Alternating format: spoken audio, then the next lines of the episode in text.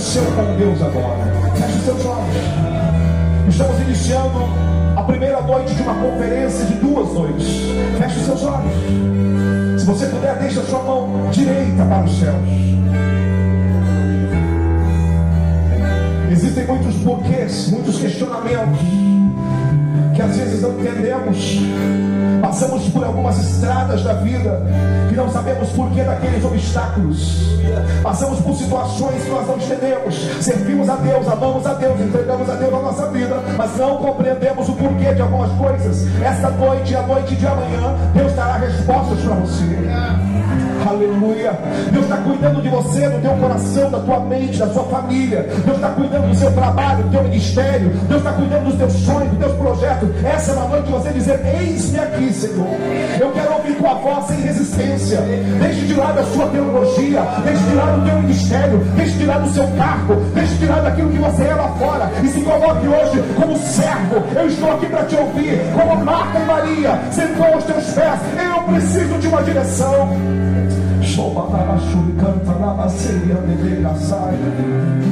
Deixe tudo do lado de fora. Oh, Deus não pode te encher se você estiver cheio de você mesmo. Deus não pode te entregar se você já tiver aquilo que acha que é. O Espírito Santo essa noite está dizendo a você: deixe de lado tudo aquilo que você sabe. Tudo aquilo que você acha, tudo aquilo que você pensa, e deixa ele ministrar. Ele vai trazer a sua consciência, ao teu espírito, algo novo nesses dois dias. Com respeito à sua vida pessoal, espiritual, corporativa.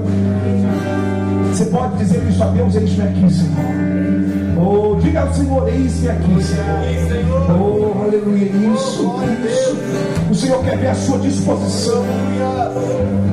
Os lugares que você frequenta determinam o que você procura. Você está no lugar certo esta noite.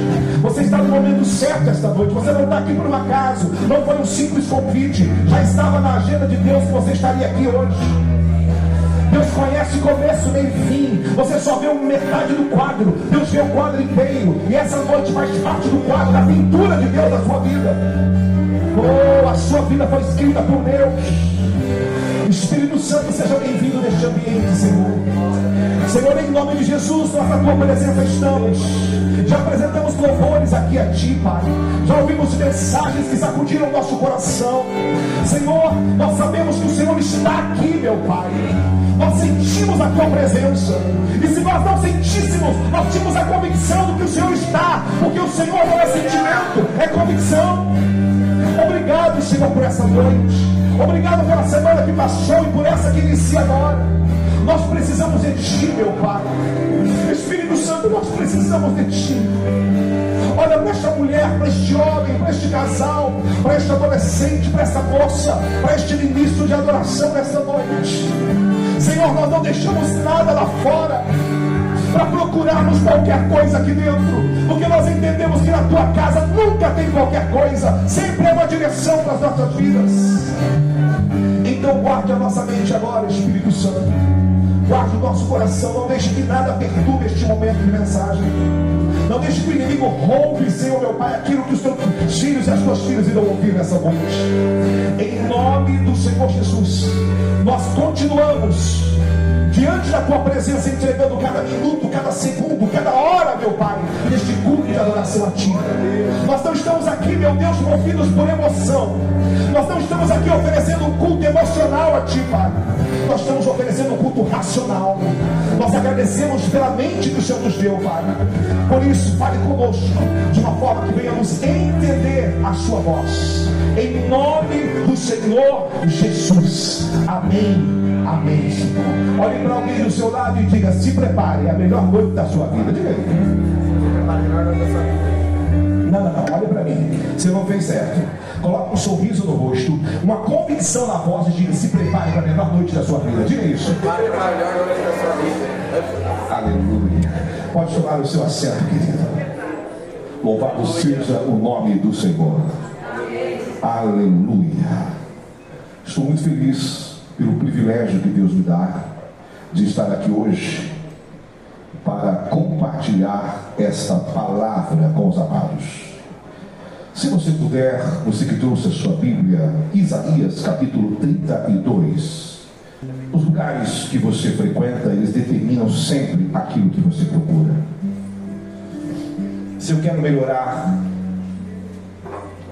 o meu corpo físico, eu vou procurar uma nutricionista. E a nutricionista vai me passar uma receita que de primeira vai ser esquisita e estranha, porque ela vai tirar algumas coisas que você gosta. Mas você quer melhorar o seu corpo, você quer melhorar a sua saúde. Você não quer mais ficar brigando com a moça da loja que a sua numeração não é aquela.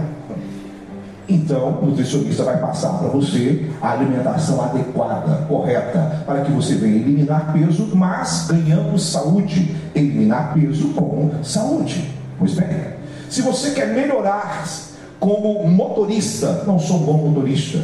Existem hoje especialistas que podem ajudar você a dirigir melhor, perder o medo de dirigir, dirigir com eficácia, enfim, você vai procurar essa pessoa. Se você tem problemas de enfermidade no seu corpo, você geralmente procura um pastor que tenha um ministério de cura e libertação. Existem doenças que são patológicas, existem doenças que são espirituais. Então, nós temos que procurar a pessoa adequada para isso. Se o seu problema é na cabeça, você vai procurar um neuro. Se o seu problema é fratura, fratura, você vai procurar uma pessoa que trabalha com isso, um físio. Enfim, se o seu problema, ou de repente o seu desejo é dons espirituais, você procura um pastor que tem uma unção de Deus, para ministrar sobre a tua vida dons espirituais. Coloca a mão sobre a sua cabeça e você é batizado com o Espírito Santo com língua estranha, porque Deus deu a este pastor, a este líder, um dom para isso. Todos nós precisamos estabelecer na nossa vida o que nós queremos melhorar. O reino de Deus, ele é dividido em duas partes interessantes, e foi Jesus quem dividiu quando aqui esteve a pessoa de Jesus e os princípios de Jesus. Você pode repetir comigo? A pessoa de Jesus e os são as duas asas espirituais. Se você tiver apenas a pessoa de Jesus, você vai ser cheio de dons espirituais. Você vai ter revelações do céu. Você vai ser usado por Deus na evangelização, na pregação da palavra, no cantar, no tocar. Você será usado por Deus de uma forma extraordinária, porque você está buscando a pessoa de Jesus. Você vai ter paz no seu coração. Você vai ser guardado por Deus aonde você andar, porque você está buscando a pessoa de Jesus. Isso é muito bom. Você sobe monte, você desce monte, você faz jejum, você está buscando a pessoa de Jesus. Agora, se você não buscar os princípios de Jesus, você vai ter um sério problema. Qual é a hipótese? Eu explico para você. Quando você busca apenas a pessoa de Jesus e você é cheio dos dons espirituais, cheio do Espírito Santo, cheio da unção de Deus, e não busca os princípios de Jesus, você tem um sério problema na terra. Por quê? Porque você buscou apenas o princípio, isso é, você se preocupa com a sua salvação, isso é muito importante, você se preocupa com a elevação do nível espiritual que você quer, isso é muito importante, mas você não se preocupa com o seu desenvolvimento na terra, que Deus te deu para dominar. Então, na segunda-feira, você vai estar cheio do Espírito Santo, movido pelo poder de Deus, com a graça de Deus, mas do lado de cá, cheio de dívidas e problemas da sua empresa, problemas dos seus negócios. Por quê? Porque você buscou apenas apenas o, a pessoa de Jesus e não os princípios de Jesus. Então, tudo deve ter um equilíbrio. Nós não temos aqui anjos, arcanjos, serafins e querubins morando na terra com endereço fixo. Nós temos seres humanos. Você pode dizer comigo, eu preciso dos princípios. Essa conferência, ela traz por nome Transformentes. São exatamente 148 igrejas no Brasil que receberam essa conferência falando sobre os princípios de Jesus e sobre a pessoa de Jesus.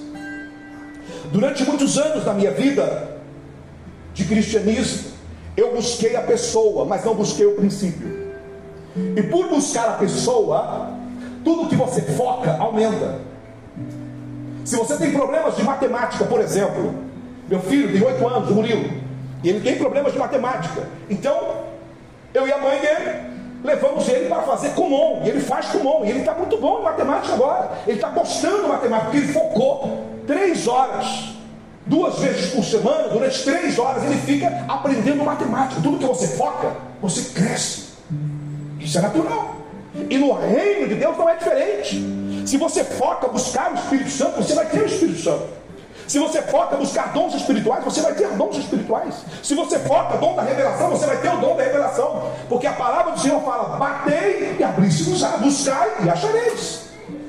Mas lembre-se, diga comigo, princípio, princípio. e propósito. E propósito. Por ser essa uma conferência, eu vou pedir para você sempre estar conferindo na Bíblia. Eu vou pedir para você sempre estar olhando essa mensagem de uma forma racional. Porque este é o reino de Deus na terra. E vamos falar um pouco sobre isso.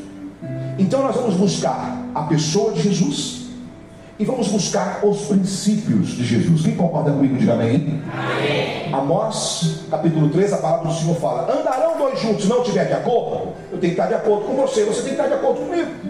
E se você não tiver de acordo em buscar as duas coisas, você não vai se sentir bem ouvindo essa mensagem. Então eu quero é isso que eu quero, pessoa e princípio. A pessoa de Jesus te prepara para a eternidade, para o céu, gera paz no seu coração. Os princípios de Jesus te preparam para a terra, para conquistar a terra, para dominar aquilo que ele pediu para dominar. Então, é os dois lados. E aí você vai voar, você não vai ficar rodando a vida inteira, você vai voar. Porque Deus te criou para dominar. A terra, diz o livro de Salmos, pertencem ao Filho dos homens, porque Deus transferiu para nós a terra e a riqueza que tem na terra. Deus não mexe em nada na terra sem a autorização do homem. E, pô, desculpa, mas ele, ele tem poder para fazer, só que ele não faz porque ele é Deus de princípio. Lá no Éden, ele fez uma transferência. E interessante que não foi uma opção, foi uma ordem. Não foi opção, não. Deixa aberto aí o livro de Isaías 32. Eu só vou ler a ordem de Deus para você. Se quiser anotar, deixa anotado. A ordem de Deus está no capítulo 2 de Gênesis. Tá? Deixa só anotar, não precisa abrir não. 2 de Gênesis. E no capítulo 8. Diz assim: Ora, o Senhor Deus tinha plantado o jardim no Éden para todos os lados do leste, ali colocou o homem que formara. Então o Senhor Deus fez nascer do solo todo tipo de árvores agradáveis aos olhos e boas para alimento. Todo tipo de árvores agradáveis aos olhos e boas para alimento. E no meio do jardim estava a árvore da vida e a árvore do conhecimento do bem e do mal. No Éden nascia um rio que irrigava o jardim depois se dividia em quatro. O nome do primeiro é Bison, ele percorre toda a terra de Avilá, onde existe ouro. E aí ele coloca um detalhe: o ouro daquela terra é excelente. Lá também existe o Bidélio, a pedra de ônix. O segundo, que percorre toda a terra de Cuxi, é o Gion. E o terceiro, que corre para o lado leste da Síria, é o Tigre. E o quarto rio, o Eufrates. Agora preste atenção aqui no 15. O Senhor Deus colocou o homem no jardim do Éden para cuidar dele e cultivá-lo. Para quê, irmãos? Pois bem, aí ele continua dizendo: E o Senhor Deus ordenou ao homem. O que, que ele fez? Ordenou. O que ele fez? Ordenou. Então aqui não é uma opção, é uma ordem. E toda ordem desobedecida é pecado. Vai segurando aí, tá bom? Vamos continuar aqui. Mas não coma não coma livremente de qualquer árvore do jardim. Coma o quê? Livremente. Coma o quê, irmãos? Livremente. Então ele deu uma ordem para fazer o quê? Foi uma opção? Ou foi uma ordem? Uma ordem. Diga para alguém chamar. Foi uma ordem. Pois bem, ele colocou no lugar mais rico do planeta e deu uma ordem. Domínio. Obedeça isso. Ok? Aí ele continua dizendo: Olha que interessante aqui. Versículo 16: E o Senhor Deus ordenou ao homem coma livremente qualquer árvore do jardim. 17: Mas não coma da árvore do conhecimento do bem e do mal, porque no dia que dela comer, certamente você morrerá. Então, ele deu uma ordem. A primeira ordem foi coma, a segunda é não coma daquele, mas o resto é para você ficar à vontade. Diga comigo, usufruir. usufruir. Eu e você, nós temos o hábito de espiritualizar algumas coisas na terra. Por quê? Porque nós somos criados assim, a nossa cultura, é, povo evangélico pentecostal, nação brasileira, nós às vezes terminamos por espiritualizar coisas que não é espiritual, que é terreno, e está tudo bem com isso, e foi Deus quem criou assim. Um dia eu vi uma irmã, às vezes nós perdemos oportunidade, irmão, porque, diga comigo, pessoas, pessoas. boca aberta. Eu estava no mercado, irmão. O mercado estava cheio, era um sábado, primeiro dia útil da semana, todo mundo recebeu, está todo mundo ali fazendo as suas compras. E a irmã me viu mais ou menos uns 5 metros de distância. E eu passando a compra. E a irmã levantou a mão. Pastor Hipólito, aleluia, glória a Deus, Deus é bom, meu irmão. Eu falei, meu pai amado. Todo mundo olhou e ela continuou. A paz do Senhor, varão, como você está? A 5 metros de distância, irmão. Tudo bem, irmão? Tudo bem. Passando a compra ali. Oh Deus, vai encontrar o varão aqui hoje, aleluia. É pastor, irmão. Eu falei, meu pai amado, ajuda aí. E ela fez aquela festa em volta do e ninguém entendeu nada. Tudo bem, tudo bem, tudo bem. Enfim, eu querendo passar logo, porque ela estava me constrangendo, e constrangendo as pessoas que estavam ali. Ah, mas Deus, posso contar o testemunho? Foi pronto. Aí talvez você possa dizer, mas pastor, o senhor está com vergonha do Evangelho? Não, querido. Existe algo chamado ética ética de comportamento. Que se você não tiver, ao invés de você atrair pessoas para o reino, você repele. Vou repetir. Ética de comportamento. Ao invés de atrair, você repele, porque não tem. Acha que todo lugar, todas as pessoas têm que aceitar você, têm que aceitar o seu jeito, têm que aceitar a sua religião, tem que, enfim, e não é assim. Jesus, quando aqui esteve, ele foi ético em seu comportamento, em suas palavras, em suas atitudes, em suas ações. E se nós queremos ganhar, nós não podemos perder o equilíbrio. Diga comigo, equilíbrio. Não sei se você já encontrou um cristão desequilibrado, mas eu encontrei essa irmã no mercado num dia cheio. Essa irmã foi até o carro comigo contando testemunho. Pois é, irmão. Eu, na porta do carro, querendo entrar, e ela, mas Deus é bom? Eu amém, amém, Deus é bom, amém. E o que, que o senhor acha? Eu acho do que, irmão? Do testemunho. Eu nem prestei atenção no testemunho da irmã, porque eu ficava tão estranho. É? Não, irmão, uma bênção, né? O senhor acha uma bênção? Eu falei, pronto, o que ela falou, será? eu acho uma bênção, irmão. Que testemunho é testemunho. Ah, não, amém. Então, amém, amém. Falei, amém. Deus te abençoe, meu querido. Entrei no carro. Ela bateu no visto. Deus abençoe, Deus abençoe, irmão. Eu fui embora pensando, falei, meu pai, como que soltam uma irmã dessa na rua? Diga comigo, boca aberta. Sem noção desequilíbrio. Aí você diz, Hipólito, o que, que isso tem a ver? O nome da nossa conferência é Transformando Mente para uma vida bem sucedida, como disse Deus lá no livro de Josué, capítulo 1. Falou, Josué, se você obedecer essa palavra, você será bem sucedido em tudo que você fizer. Será bem sucedido na sua família, no seu trabalho, você vai crescer, você vai evoluir, você vai dominar. Enfim, para eu ter uma vida bem sucedida, em primeiro lugar, preciso ter equilíbrio, preciso ter então nós vamos, neste tempo que temos aqui, falar um pouco sobre a importância desse equilíbrio para que você possa crescer e não crescer um pouquinho e daqui a pouco cai de novo. Cresce um pouco, tem gente que é assim. Hipólito, eu não conheço a montanha russa de Londres, mas a minha vida está igual. Hum. Assim, ó. Uma hora eu estou bem, outra hora eu estou mal, uma hora eu estou bem, outra hora eu estou mal, uma hora eu estou indo, daqui a pouco eu caio de novo. Então nós vamos falar um pouquinho sobre isso de uma forma muito tranquila, baseada na palavra de Deus, para que você entenda que Deus não te criou para viver subindo e descendo. Ele te criou para viver equilibrado e equilibrada. E com este equilíbrio, você vai conquistando homens, mulheres, jovens, adolescentes, pessoas, empresários, empresárias, pobres, ricos, negros, brancos, pardos. Por quê? Porque é gostoso você estar com uma pessoa equilibrada. Uma pessoa equilibrada na vida, ela é equilibrada em todas as outras áreas. Uma pessoa desequilibrada em uma dessas áreas, corpo, alma espírito, ela é desequilibrada nas outras também.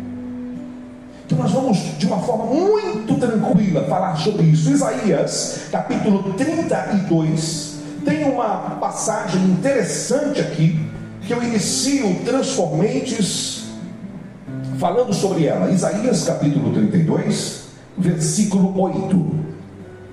Mas o homem nobre faz planos nobres e, graças aos seus feitos nobres, permanece firme. Eu vou ler mais uma vez. Mas o homem nobre faz planos nobres e, graças aos seus feitos nobres, permanecem firmes. Agora, por gentileza, Atos capítulo 17. Novo Testamento, Atos dos Apóstolos, capítulo 17. Aleluia. Vamos falar sobre este tema de como que nós podemos mudar nossa mentalidade para experimentar a boa, perfeita e agradável vontade de Deus nesses próximos pouco mais de 100 dias para encerrar este ano. Temos muito a fazer para obtermos resultados palpáveis em nossa vida física, espiritual e financeira.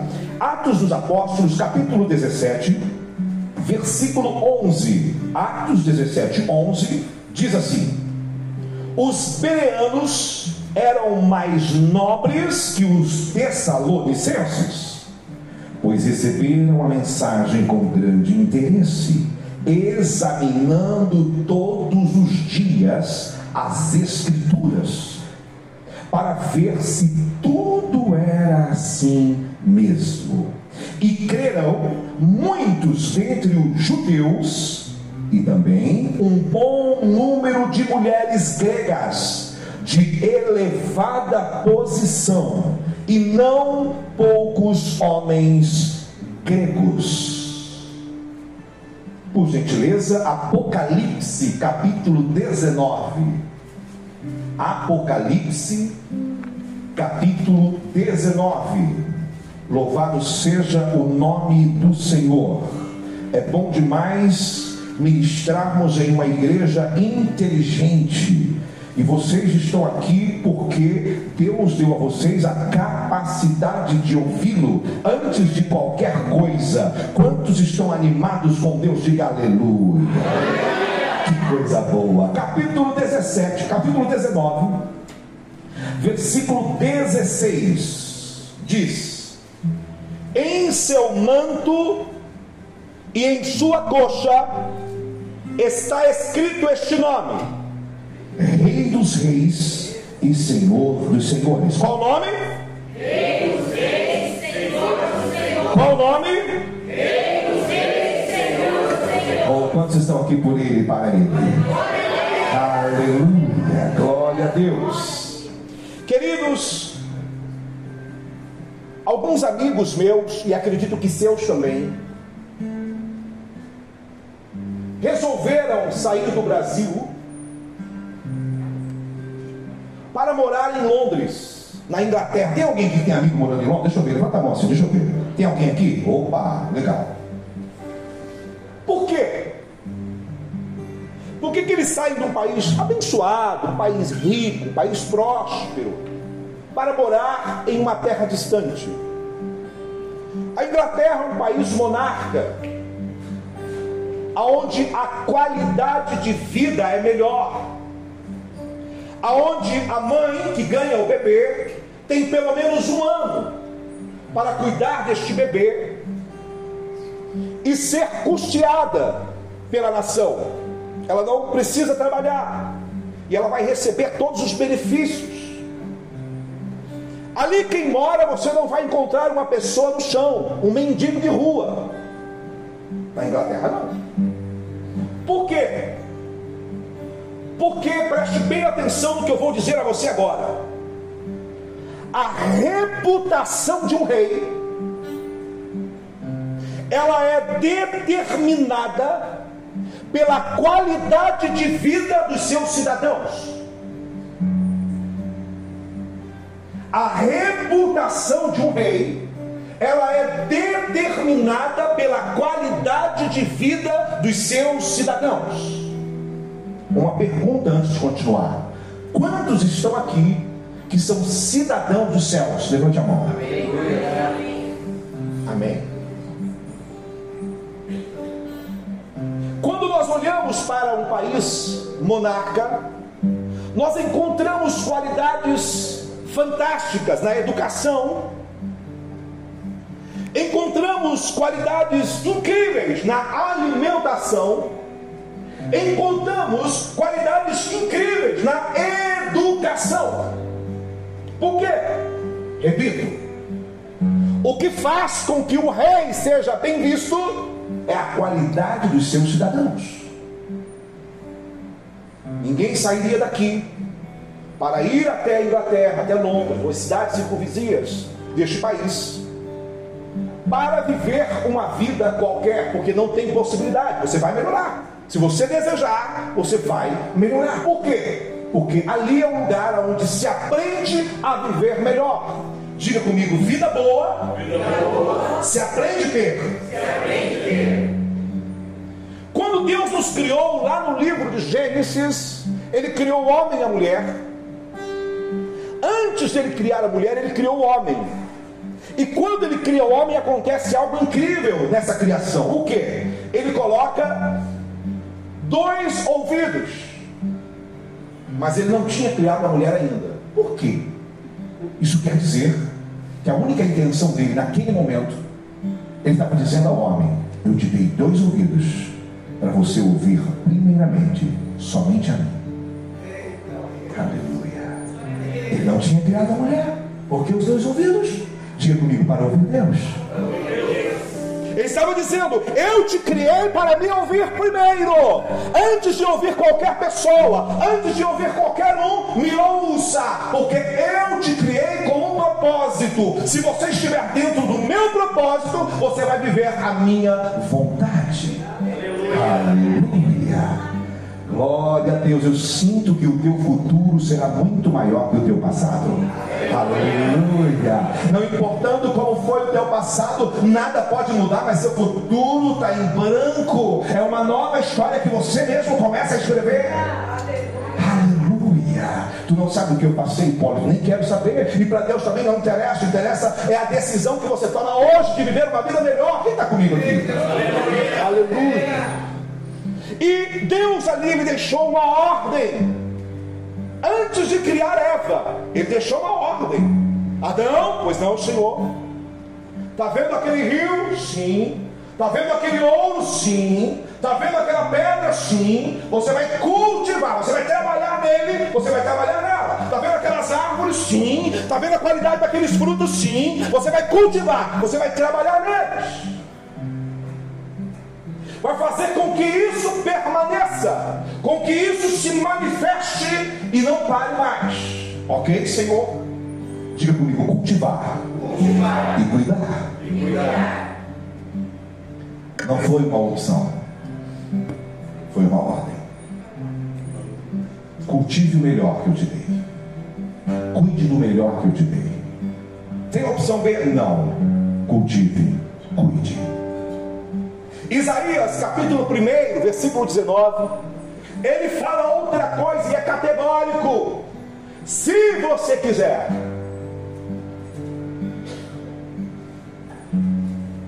me ouvir e me obedecer, você vai comer. Ele poderia dizer: você vai continuar comendo o melhor da terra.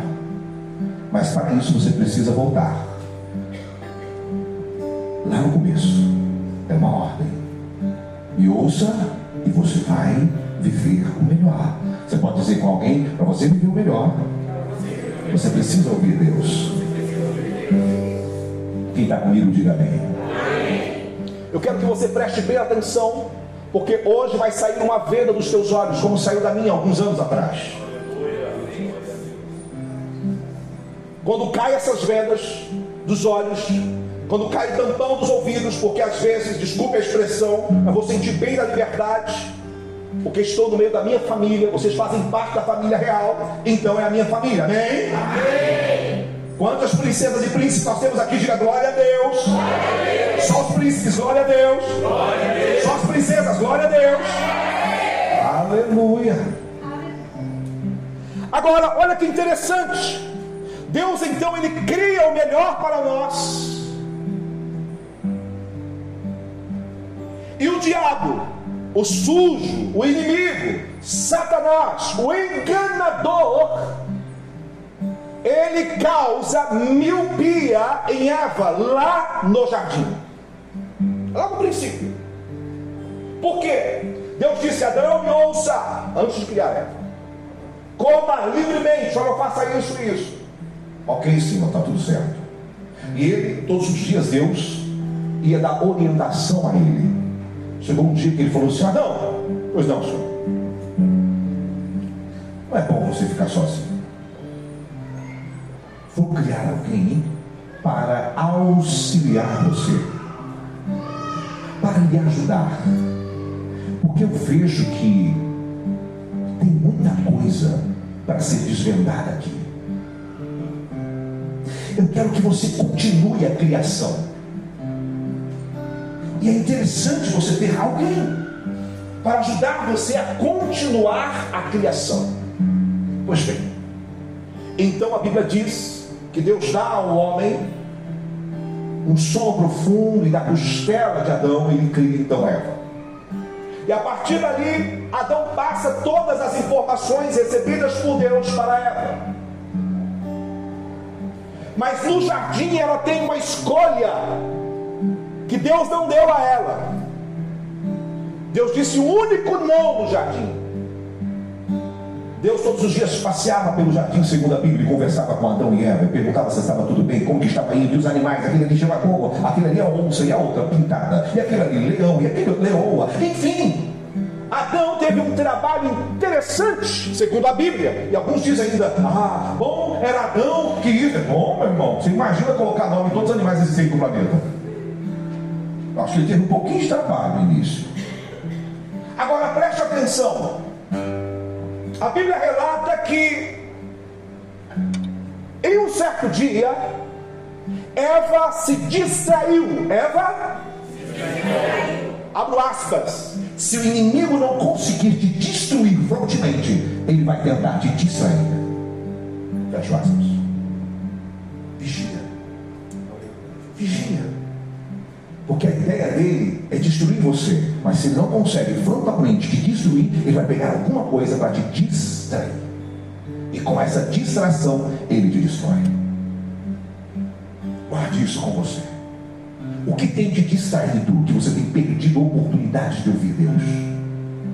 O que tem te distraído que tem afundado você em dívidas? O que tem te distraído e tem levado você a viver um casamento mais ou menos? O que, tem te distraído e você tem levado uma vida espiritual mais ou menos? Cuidado, a distração é perigosa. Não foi Golias que venceu Davi, não foi o leão que venceu Davi, não foi o urso que venceu Davi, foi a distração que o destruiu. Não foi os portais do castelo que matou, destruiu Sansão. Não foram os homens mais fortes da sua época. Não. Foi a distração.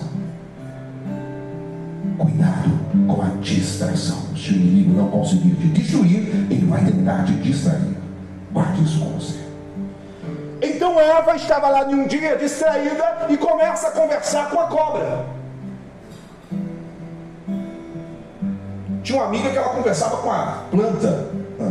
E é legal, porque a planta ela, ela responde ficando melhor, a rosa fica mais bonita, enfim. Isso é bacana, porque tem vida ali. Mas Eva não fez isso, Eva foi conversar com a cobra. E a Bíblia diz que a cobra começou a persuadi-la, dando outra opção para ela. E então ela começa a ouvir a pessoa errada. Os ouvidos de Eva não foram feitos para ouvir a cobra, a serpente. Os ouvidos de Eva foram feitos para ouvir Deus. Todas as vezes em que você deixa de ouvir Deus e começa a ouvir alguém ou algo que não é Ele e nem dele, você perde a bênção dele. Guarda isso com você. Ouça Deus. Ah, mas vão dizer que deixe dizer o que for. Ouça Deus. Porque quem te criou sabe o propósito que ele lhe fez. E tudo vai cooperar para o seu bem desde que você o ame. Ama é entrega. É obediência. E aí, amando a Deus e Deus me amando, Ele vai me direcionar ao momento e ao caminho certo. Quem está entendendo até aqui, diga amém. Eva ouve então a pessoa errada. E depois disso, algo acontece com os dois. A primeira desavença entre Adão e Eva. Eva convoca Adão. Adão ouve Eva, para de ouvir Deus. Abro aspas, está ouvindo uma pessoa que ele ama, está ouvindo uma pessoa que foi feita especialmente para ele, está ouvindo uma pessoa que é, é, encaixava exatamente nele, está ouvindo uma pessoa que Deus fez para ele, mas não estava cheio de Deus.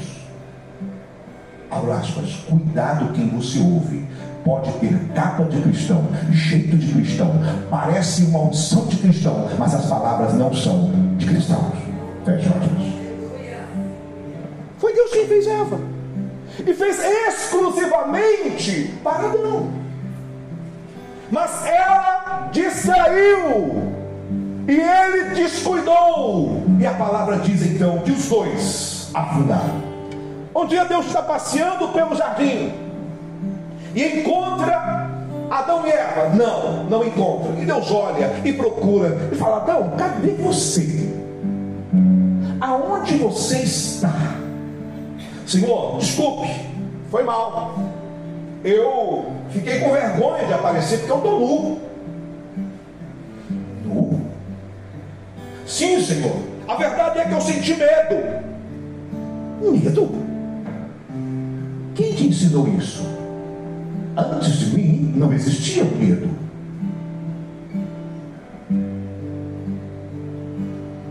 O que é medo? É, Senhor, é que o que é medo, Adão? Ele não existe. Não, Senhor, é, é que existe. Por quê? Por quê? É porque Eva, a mulher que o Senhor me deu, olha a persuasão do homem, gente. Hã? Aquela que o Senhor fez para mim, aquela bonitona do paraíso, aquela que se encaixava em mim, aquela que eu amo, ela ouviu a serpente. E ela me persuadiu. Mas eu não falei para você. Há uma hierarquia, Adão. Deus não chamou a atenção de Eva, porque a ordem foi dada a Adão. Então ele cobra de Adão, porque a, a, a primeira palavra não foi dada a Eva. Então Adão passa as informações daqui para frente. Ele falou: Olha, Adão, eu não posso continuar com você neste lugar. Então a história você já conhece.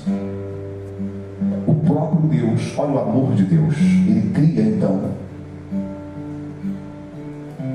através de um animal, roupas de couro, segundo a historicidade bíblica, faz a roupa para Adão e para Eva e conduzem fora do paraíso.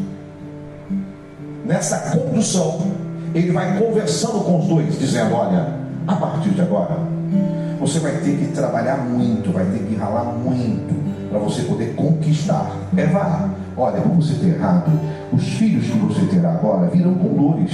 E começou a bater um papo, mas dirigindo com eles para fora do paraíso. Escute. A Bíblia diz que quando ele sai, eu não, não consigo imaginar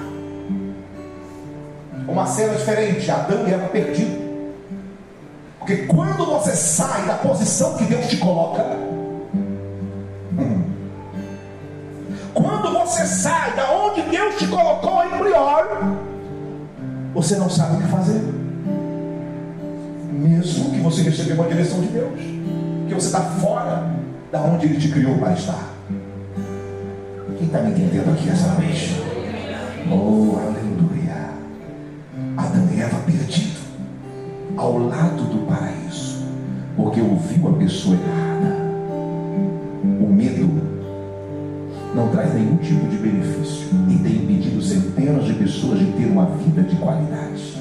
Tem impedido centenas de pessoas serem livres, amadas e amadas pelo Senhor. O medo tem empacado as pessoas de construir, de conquistar, de criar. Aí eu tenho medo de não dar certo. Mas da onde vem esse medo?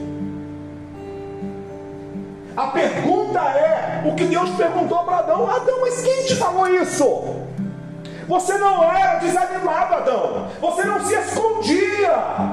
Você era uma pessoa ousada, não. Você colocava o nome em todos os animais. Você estava tomando um para cá, um para lá. Você estava colhendo frutos. você estava plantando com as sementes, você trabalhava todo dia, agora você anda cabisbaixo, triste, moribundo. Parece que você não foi criado por mim. Adão, quem você ouviu? Quem você ouve determina você faz, o que você faz determina a sua vida. A minha pergunta para você, uma das primeiras, quem você tem ouvido? Você não é desanimado. Você não é desmotivada. Você não é uma pessoa parada. Esse não é você. Você não é uma pessoa que está perdida. Esse não é você. Alguém te falou algo que deixou você assim. Alguém te falou algo que mudou a sua mentalidade. Alguém falou algo que paralisou você. Alguém falou algo que está impedindo você de crescer. Quem você tem ouvido? Procure duas pessoas, olhe nos olhos. Não espere a resposta, porque ela vai responder para ela mesma. Pergunte quem você tem ouvido. Perguntei. Duas pessoas. Responda para você mesmo.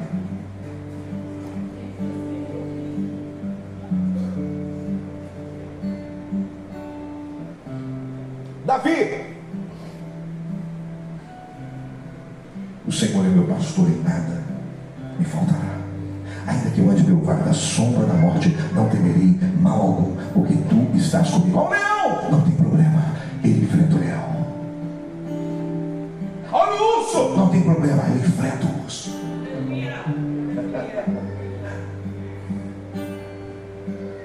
Davi, oi, olha o que está acontecendo aqui. Estamos sendo afrontados. Por quê? Olha lá o tamanho do gigante. Olha a situação que estamos passando há 40 dias. Milhares de soldados cabisbaixo, tristes.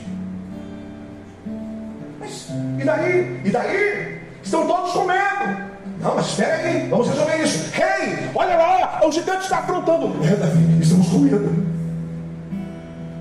Um rei com medo?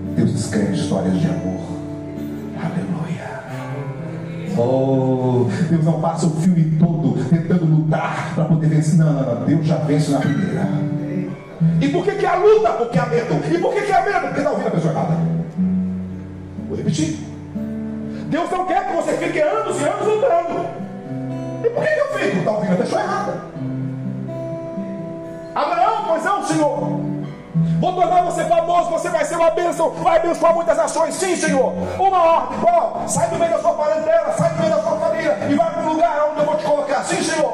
Tudo certo, tudo certo. Então tá bom, vai, vamos. Vamos lá, pessoal, vamos lá, vamos lá. Aí vem, ó.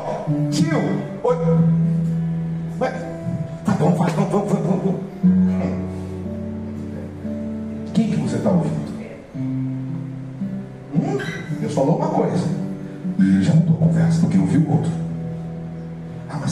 Meu parente. É que o amo é minha mãe. Mas é que o amo é meu esposo. É que, ei, antes de você ouvir qualquer pessoa, ouça Deus.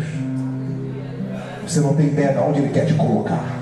Mas se aquela pessoa não aceitar, não se preocupe, você vai e vai conquistar. Depois você vai trazer a conquista e dizer: Vem comigo, que eu vou te ensinar a conquistar também. Aleluia. Pode repetir comigo todos juntos. Quem? Eu estou ouvindo? Determina. Para onde eu estou indo?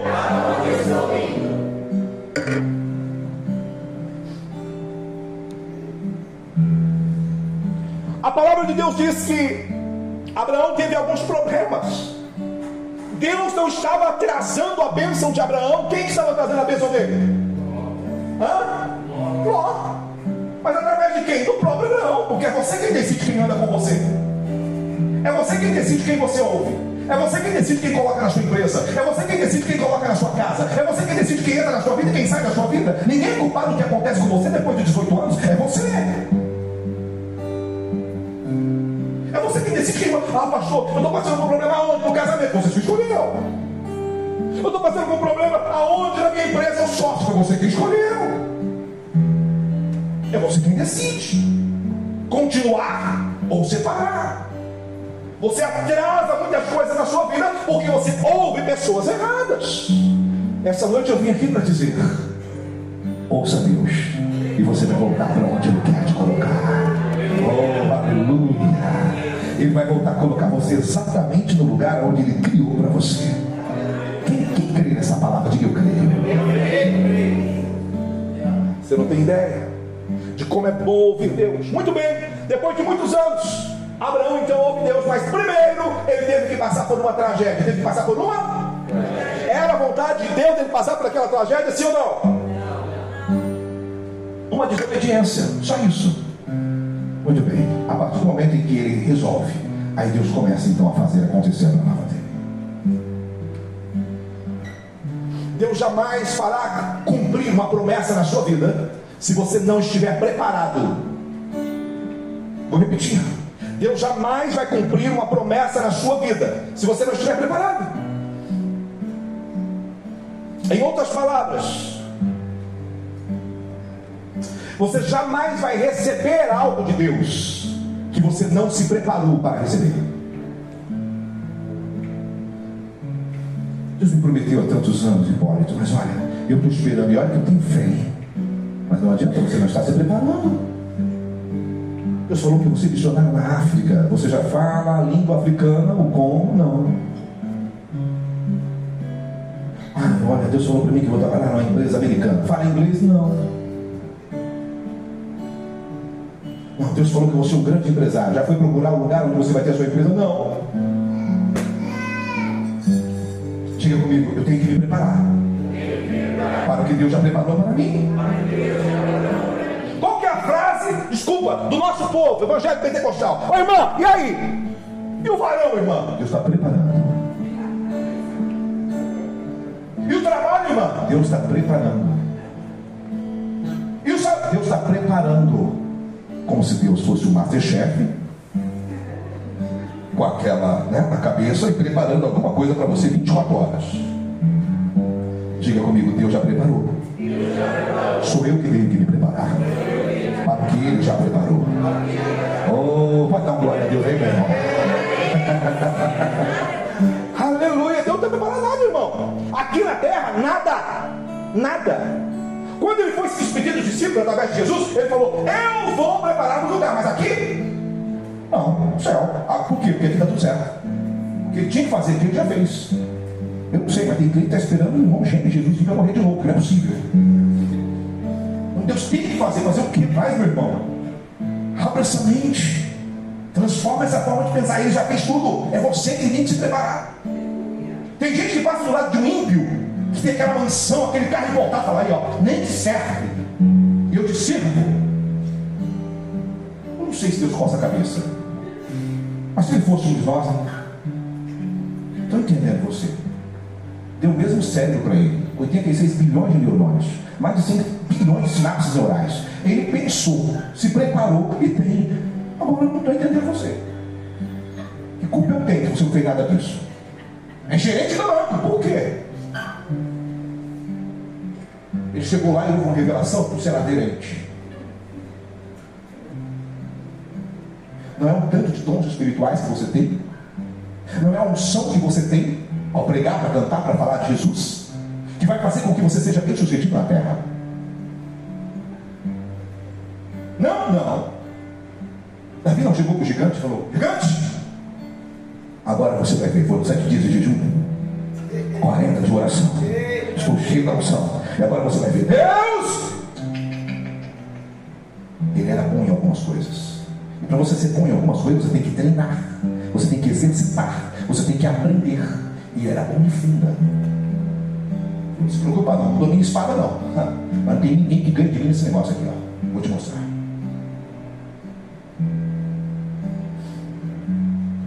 Deus não é culpado da vida que você leva. Você é culpado. Se ela é boa ou ruim, é você.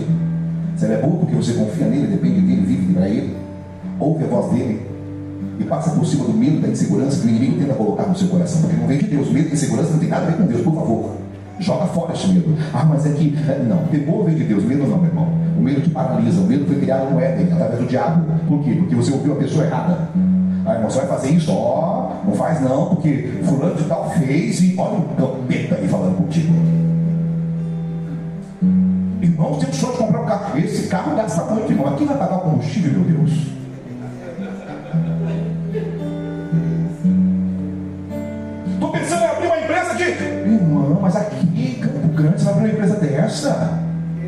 Faz isso não, mano. Que olha, conheço o tio. Aí começa a história de frustração. Quem que você tem ouvido? Quem que você tem ouvido? Está motivando você ou destruindo você? Está alegrando você a conquistar ou está destruindo você? Irmã, estou com um problema no meu casamento. Irmã, casamento é assim mesmo, daí para pior, viu? Quem você tem ouvido?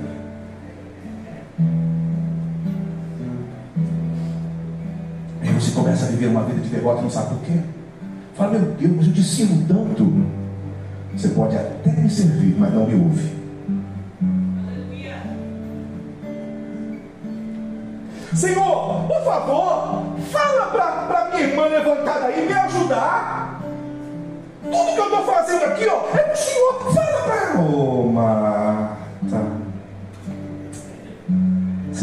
Perdendo uma oportunidade tanto de sentar aqui do lado dela e me ouvir antes de fazer qualquer coisa. Oh, ela escolheu a melhor parte. Oh, aleluia. Quem que você tem ouvido? uma correria, pastor, uma correria. Ok. Mas a Olimpíada tem quatro anos aí. Precisa correr tanto. Corra menos. Diga comigo, trabalhar menos. Produzir mais. Produzir mais. Ganhar mais. Para curtir a vida que Deus me deu. Quem aceita essa proposta? Aleluia. Pode aplaudir o Espírito Santo para essa proposta de Deus.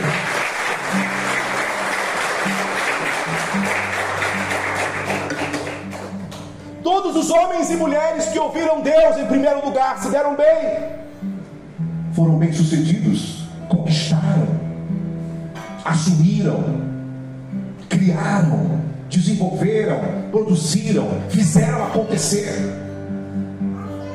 Todos os homens e todas as mulheres que ouviram Deus, mesmo com impossibilidades humanas, eles foram para cima.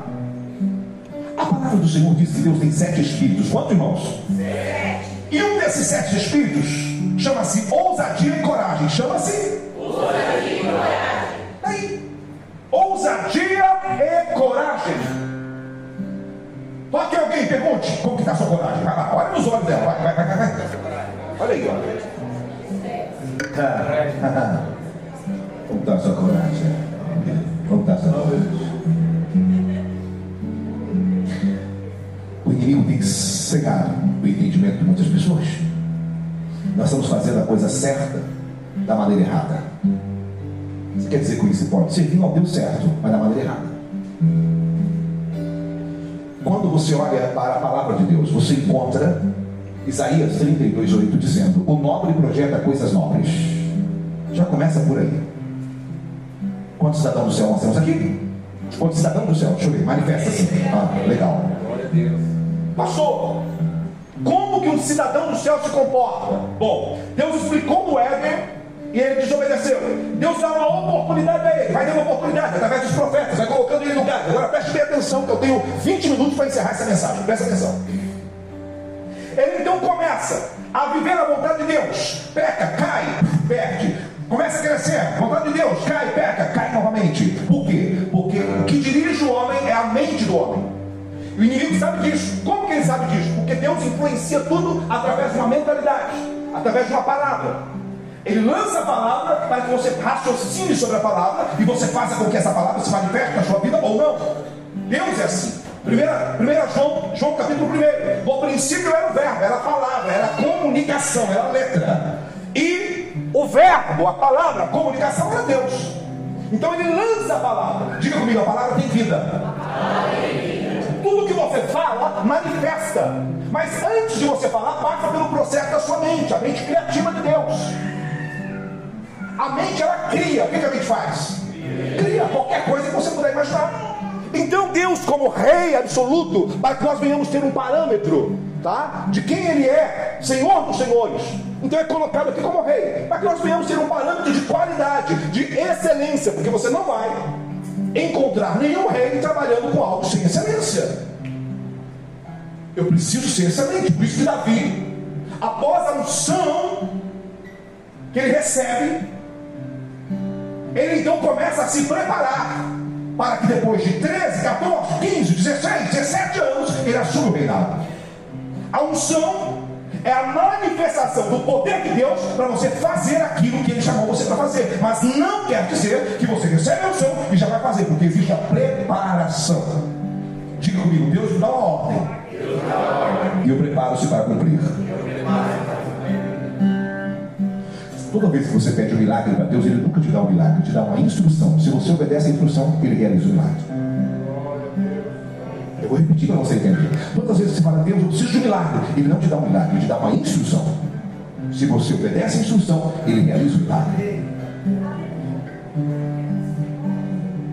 O que você quer? Quero ver. Dá licença.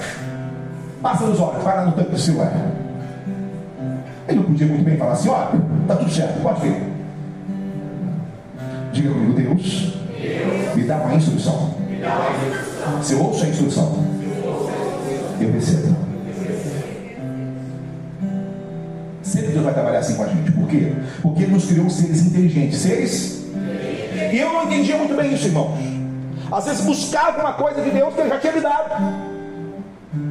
Às vezes orava por algo que Ele já tinha me dado. Ele não pode dar de novo. Mas tudo que pertence ao reino de Deus, tudo que pertence ao quê?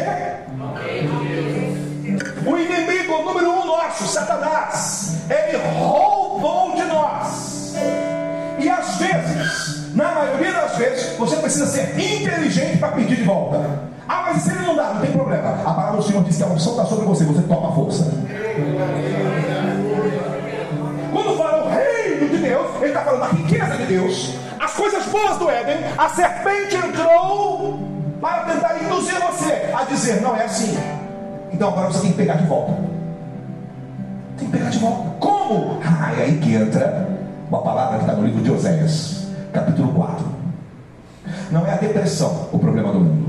Não é o diabo o problema do mundo. Não são as drogas o problema do mundo. Não é a guerra o problema do mundo. O problema do mundo foi detectado por Deus em Oséias, capítulo 4, versículo 6. O meu povo está sendo destruído porque ele falta conhecimento.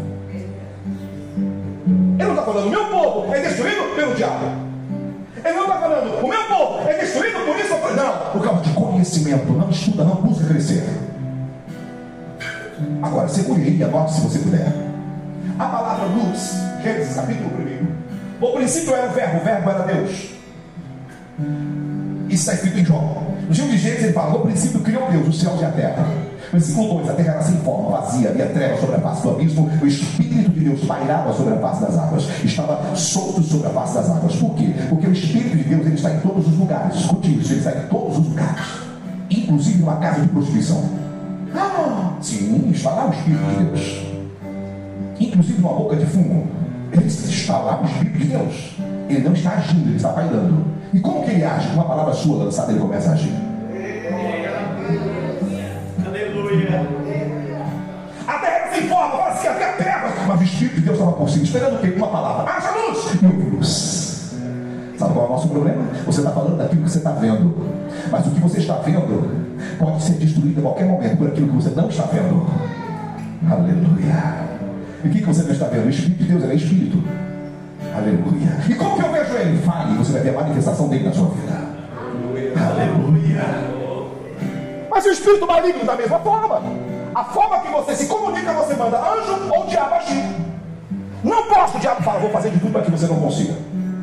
Eu posso, o Espírito Santo fala, oh, estou contigo e vou até o fim. Não posso, eu vou fazer de tudo para que você não consiga fazer isso. Não dá certo, vou fazer de tudo para que não dê. Por quê? Provérbios capítulo 6, versículo 2. Agora eu vou pedir para alguém que tem uma voz legal aí, ler para nós. Provérbios 6, 2. Por que, que Deus passou a ordem de domínio? Hã? Provérbios 6, 2. As pessoas estão doentes por quê? Provérbios 6, 2. As pessoas estão perdendo por quê? Provérbios 6, 2. Quem achou aí pode ler para nós? Provérbios capítulo 6, versículo 2. Olha só que interessante.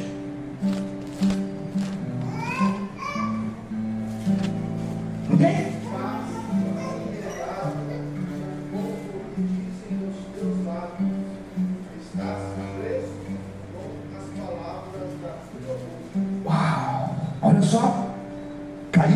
Armadilha das palavras que você mesmo disse. Está prisioneiro daquilo que você falou. E aí? O que você tem falado? Sobre doença ou sobre saúde? Sobre vida ou sobre morte? Sobre crescimento ou sobre falência? Sobre alegria ou sobre tristeza? O que você tem falado? Quem você tem ouvido determina aquilo que você fala. Porque tudo que entra em você determina o que sai de você. Repito, tudo que entra em você determina o que sai de você. Aleluia. Oh, a fé vem por você ouvir. E ouvir? Aleluia. Mas está entendendo essa palavra essa noite? Glória a Deus. Deixa eu falar uma coisa para você. O poder da palavra está aqui. Presbítero Binho, amigo nosso, há uns 15 anos atrás, nós estávamos em Londrina, no Paraná. Fui no hospital fazer uma visita. Saímos do hospital. O Binho olha onde estava estacionado o carro dele. Cadê o carro? Roubaram o carro. Eu tinha uma agenda de 40 dias em Curitiba. Ele estava comigo, iria comigo para Curitiba. Ligamos para a polícia, enfim, todo aquele trâmite. E ele disse: tem que ligar lá, lá com o pastor, ver como vai fazer. Falei: fica tranquilo, nós vamos encontrar o seu carro. Precisamos ir para Curitiba amanhã. E fomos para casa. Lá com as pessoas, mas agora como vai ser? Falei: fica tranquilo, nós vamos encontrar o carro, vamos sair para Curitiba amanhã. Diga comigo, a poder das minhas palavras. E às vezes a mente, a mentalidade nossa quer voltar, né? Mas é que é muito difícil. Aí liga para a polícia. Aí a polícia dá um, dá um, dá um, dá um resultado muito interessante. E carro que é? É o carro Y, Zé, blá, blá, blá, assim, assim, assim. Ah, legal, olha, esse carro geralmente vai para os desmanches rapidinho. Olha que alegria que gente fica, né? Ah, então, o já falou que e vai. Ah, é, é, então. Nós vamos ter que ir para Curitiba amanhã. vamos com o seu carro. Aí bem tarde da noite, não sei se era uma hora da manhã, enfim. Ligaram falando, olha, encontraram o carro. Amanhã vocês podem vir buscar. Olha, Deus, aleluia, buscamos. No outro dia estávamos partindo para Curitiba com o mesmo carro que foi roubado. Diga comigo, estou preso pelas palavras que eu mesmo disse. Querido, se você não entende que a vida é regimentada pela palavra, você vai viver uma vida de fracasso. Quê? Se tudo que você ouve determina o que você fala, escute isso.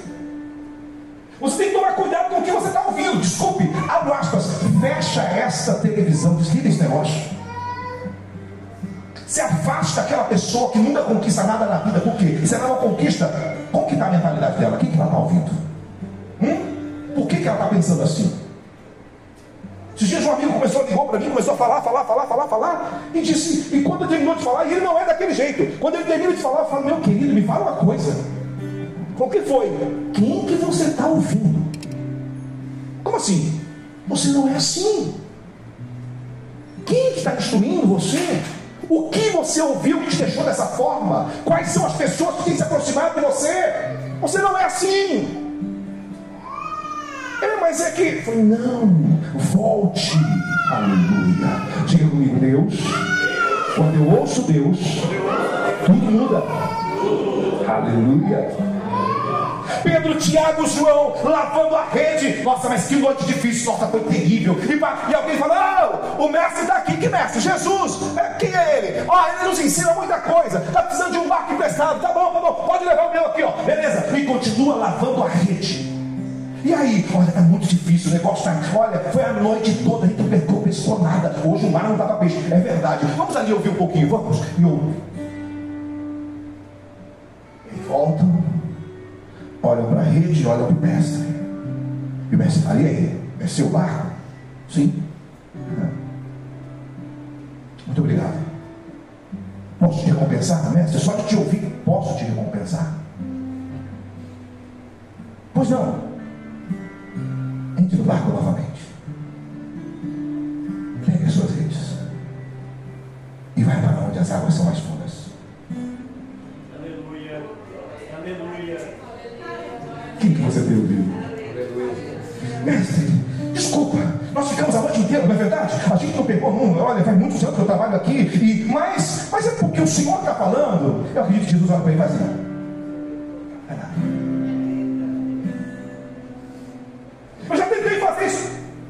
Vai lá. Quem você ouve determina o que você conquista. Aleluia. A Bíblia diz que ele pega, entra no barco com mais dois companheiros. E os outros lavando a rede olhando para eles. O que, que eles estão fazendo? Acabamos de vir de lá. Para onde eles estão indo? E alguém fala, aquele, ali, ó, ele falou para ele. Ele é pescador. Sim. Eu, Pedro emprestou o barco para ele. Ah, é. Mas aqui daqui a pouco Pedro.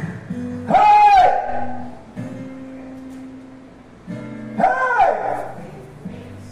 que foi? Nós não estamos conseguindo puxar essa rede. Como assim? Venham!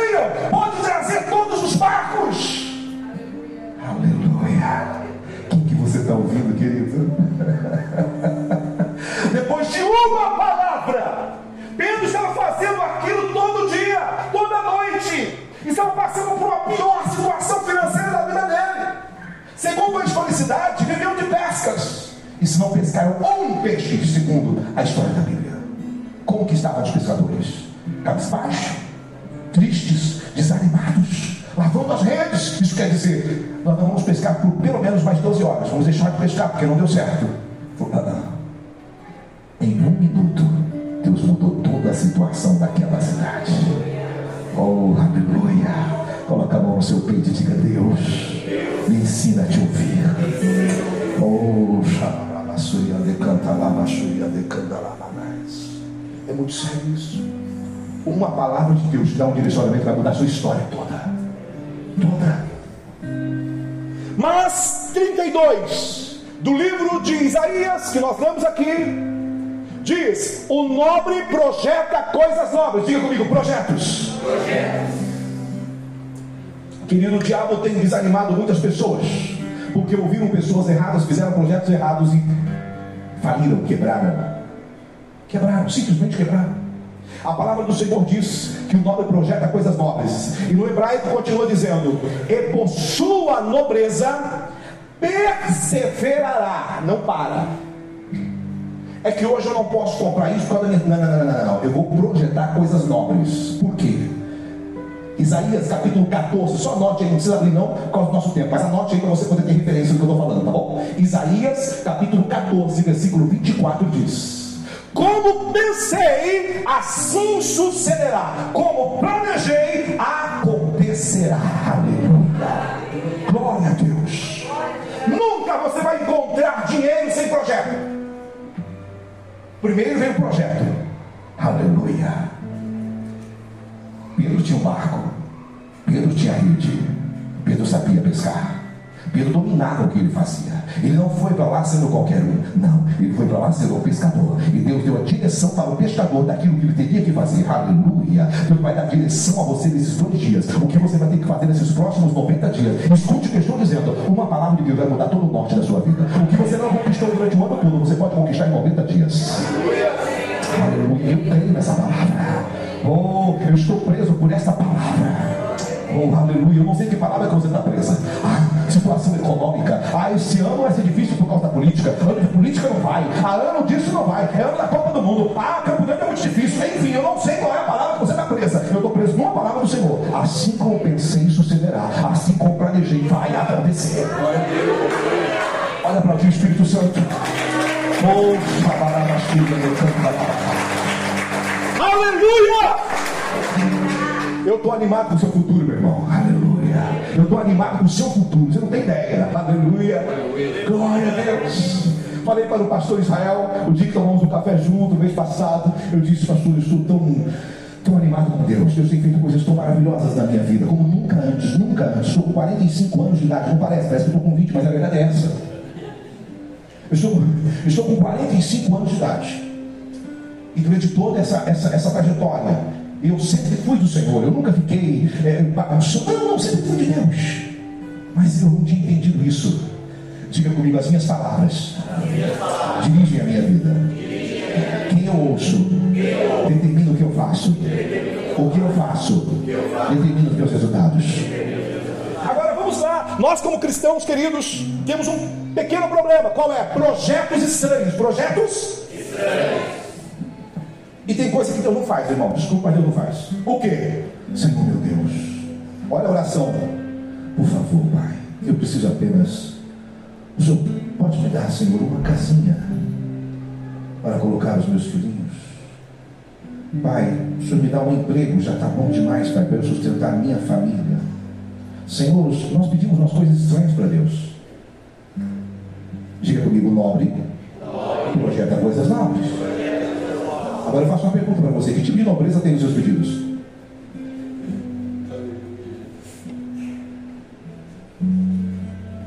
E quando você fala para as pessoas, Deus é o Rei dos Reis, Senhor dos Senhores, Ele sempre está comigo. Mas vizinha, você poderia me prestar um copo de açúcar?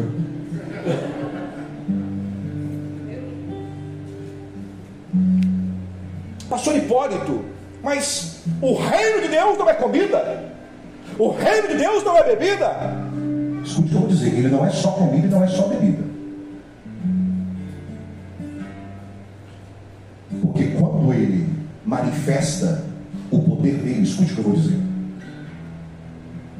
A presença de Deus, ela não é apenas para a sua salvação. Jesus não morreu apenas para a sua salvação, mas ele morreu para a sua realização. Aleluias. A palavra do Senhor diz: tudo o que Jesus conquistou na cruz. Tudo que Jesus conquistou na cruz é direito nosso, é nossa herança. Todas as bênçãos de Deus para nós tomamos posse, é nossa herança. Aleluia. Aleluia. É tudo, meu irmão, é tudo. Esses dias estava conversando com o irmão. Estamos falando sobre transformação de mente. Estava conversando com o irmão e ele falou assim: É, mas a maioria dos ricos vão para o inferno. Eu falei: problema deles, eu vou para o céu. Ah, porque o rico coloca o amor no dinheiro. Eu falei: Não, meu amor está em Deus.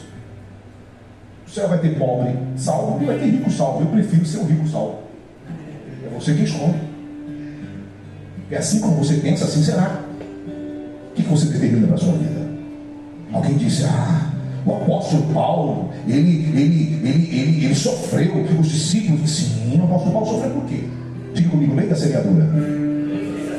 Querido, o homem consentia a morte de cristãos. E o próprio Jesus derrubou ele do cavalo e falou: Ó, oh, cara, tu vai sofrer muito. Por amor ao meu nome. O próprio Jesus, hein? Quem sou eu para falar o contrário? Mas sabe o que ele falou para a gente? Eu vim para que vocês tenham vida e a tenham Aleluia. Eu fico com essa palavra. Eu fico com essa palavra.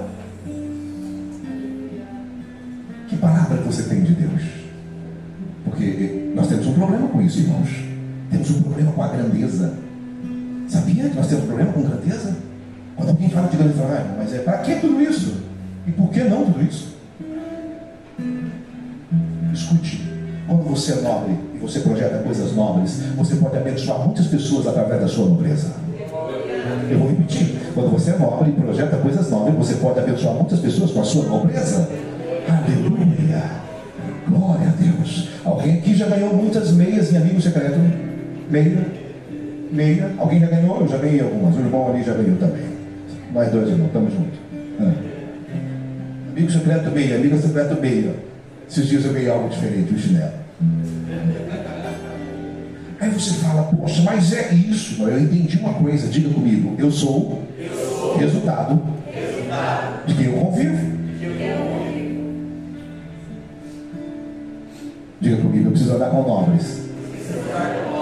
Para poder ter, ser, fazer coisas nobres. Oh, diga para alguém perto de você, se torne um nobre, por favor. Oh, quantos nobres nós temos aqui nessa noite? Oh, aleluia.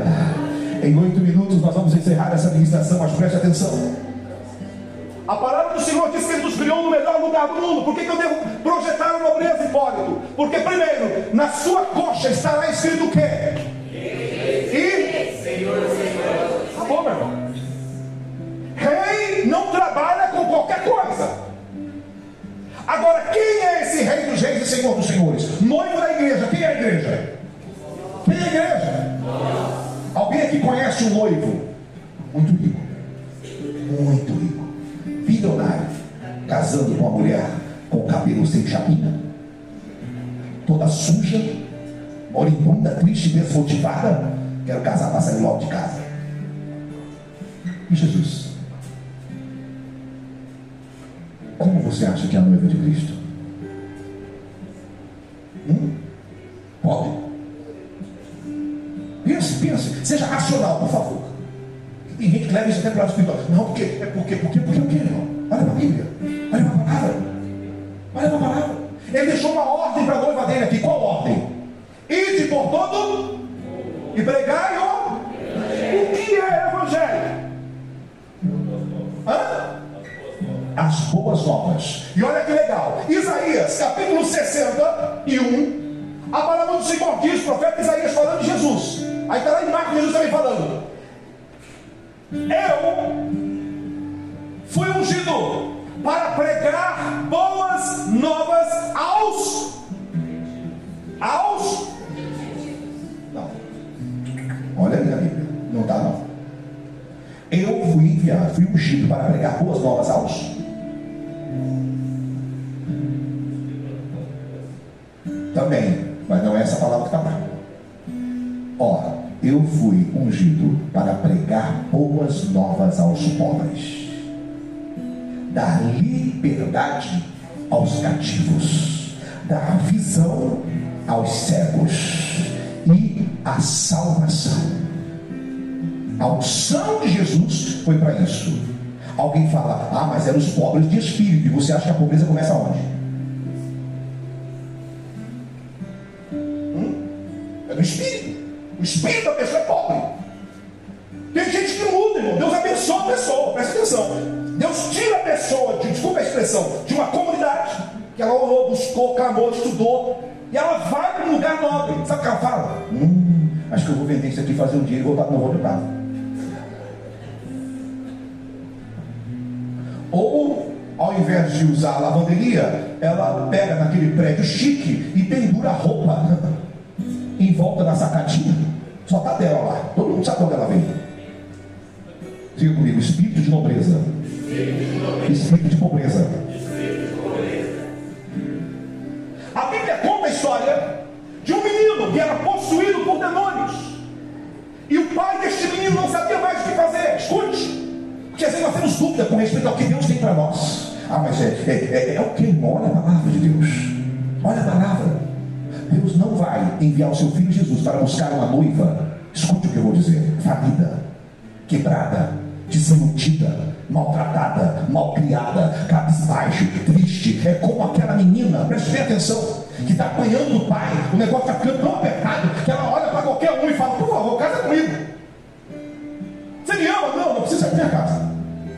Tem cristão que está desse jeito aqui hoje. Escute, Senhor, volta logo, está tão difícil a coisa, Jesus. Volta. Maranata, papai. Para você não entendeu, quando você dominar aí embaixo, você pode vir aqui para cima. Aleluia. E de bom todo mundo pregar o evangelho a toda criatura. Depois que você fizer tudo isso, aí sim eu vou descer para buscar você. Mas primeiro você faça o que eu estou pedindo. A primeira ordem do Senhor Jesus aqui, quando ele foi, ele falou, vai. Aleluia. Vai. Quando você dominar, quando você pregar o evangelho, as boas novas, irmão, se você pegar o original em aramaico aos pobres, exatamente aos miseráveis. Por quê? Porque naquela época, assim como hoje, o diabo infiltrou na mente do povo, dizendo que pobre era uma virtude. Pobreza é uma virtude. Que virtude? Hum? Já viu pai de família desempregado, sem dinheiro para colocar comida dentro de casa? Já viu uma mãe desempregada, sem dinheiro para poder dar para os seus filhos alguma coisa? Já viu uma pessoa que faz três meses que não trabalha e fica dependendo das pessoas? E tem cobranças? Diga comigo, Deus, Deus. não me criou, não me criou. Para, a miséria. para a miséria. Eu entendia muita coisa. Eu entendia que Deus estava nos tratando no limite e estava tudo certo. Até que eu ouvi essa palavra. Diga comigo: Vinde a mim todos os que estão cansados e oprimidos, e eu vos aliviarei. Ele tem essa palavra. Olha lá o contexto dessa palavra de Jesus depois. Em Mateus capítulo 11. Então o que, que acontece? Eu preciso entender que Deus tem para mim aquilo que eu vejo nele. Repito, Deus tem para mim aquilo que eu vejo nele. Eu vejo ele como rei dos, Sim. Senhor dos, Senhor. Ageu 2,8, ele é dono da prata e do ouro. E aí, irmão? Fala para mim, que contradição é essa? Qual a dificuldade nossa de ver que o reino de Deus ele precisa ser esclarecido a muita gente? E a palavra do Senhor diz: Eu vim dar vista aos cegos e evangelizar aos pobres, trazer boas novas. Qual é a boa nova que o pobre tem, meu irmão? Vai ficar mais pobre ainda. Se prepare, porque ó, vai vir uma luta aí que vai deixar você no chão. Olha que boa nova, irmão. Que motivação que vai estar dando para mim. Tem um cara muito rico na Bíblia. Desculpa a expressão de cara, porque ele realmente era um cara. Zaqueu. Ainda não era um filho. Até que Jesus encontra com ele. Mas ele era um cara que roubava todo mundo. Ele era um cara dinheirista. Ele era um cara que aproveitava as oportunidades para o lado dele. E o que aconteceu? Ele era um corrupto. E a palavra do Senhor diz que ele queria ver Jesus. Por quê? Porque ele viu que Jesus influenciava muita gente. E muitas pessoas estavam sendo abençoadas pelo ministério dele. Ele falou: preciso vê-lo. A palavra do Senhor diz que ele sobe na figueira e fica lá em cima esperando para poder ver. Quando Jesus para bem embaixo de ele estava, fala: Zaqueu, falou: opa, me conhece, desce. Só que Jesus não falou para ele: desce devagar, slow motion, calma, não precisa ter pressa. Não, não. Jesus falou: desce depressa. Por quê? Alguém sabe o contexto dessa palavra depressa? Sim. Ainda que eu ande pelo vale da sombra da morte, Jesus andando e caminhando, toda a palavra de Deus você vai ver falando de caminhar e andar, caminhar e andar, caminhar e andar. A única vez em que fala sobre pressa é na hora que ele dá uma ordem para Zaqueu. Por quê? Eu sou curioso, eu fui pesquisar sobre isso. Por quê? Que ele falou, desce depressa.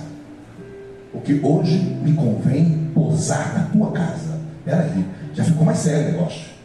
Você tomar um café na casa de alguém, está tudo certo. Você ó, desce aí, deixa eu bater um papo, está tudo certo. Agora, quero pousar, intimidade. Eu quero estar lá na sua casa com você a noite toda. Por que será, hein? Diga comigo, influência, influência. e influenciadores. Na época de Jesus, as pessoas que estavam aceitando a ele eram todas pessoas, em sua maioria, que não tinham condições para muita coisa. E Jesus queria mudar a situação daquelas pessoas. Então, Jesus sempre trabalhou com conexões. Jesus trabalhou com o quê? O que são conexões importantes? Conexões são pessoas que você conhece, que podem levar você a um novo nível de vida. Quem você anda determina o que você tem. Preste atenção nisso. Então, Jesus viu o que estava acontecendo naquela região. Então, Jesus olha para Zaqueu e, conhecendo Zaqueu, ele fala: opa, peraí, eu tive uma ideia interessante. Esse moço vai ser muito útil no meu ministério. Aleluia. Deus nunca pede para pousar na casa de alguém sem um plano. Diga, Deus tem um plano comigo. Você não está aqui por causa de você, é por causa do plano de Deus.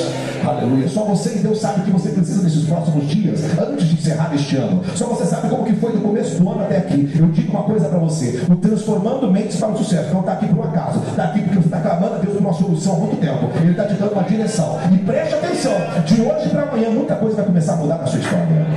Oh, aleluia. Pode aplaudir o Espírito Santo. Se você for aplaudir, ele merece é muito mais.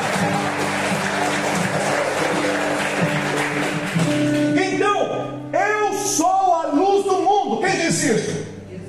Jesus. Agora, o que, que ele quis dizer com isso, irmãos? A palavra luz no hebraico e no aramaico quer dizer entendimento e barra conhecimento. Não é luz da lâmpada elétrica.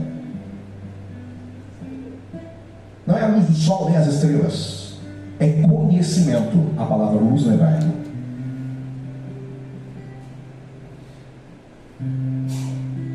O mundo jaz em trevas. O que é a palavra trevas no hebraico? Ignorância, falta de conhecimento. Hebraico e aramaico. Eu sou o conhecimento que esse mundo precisa.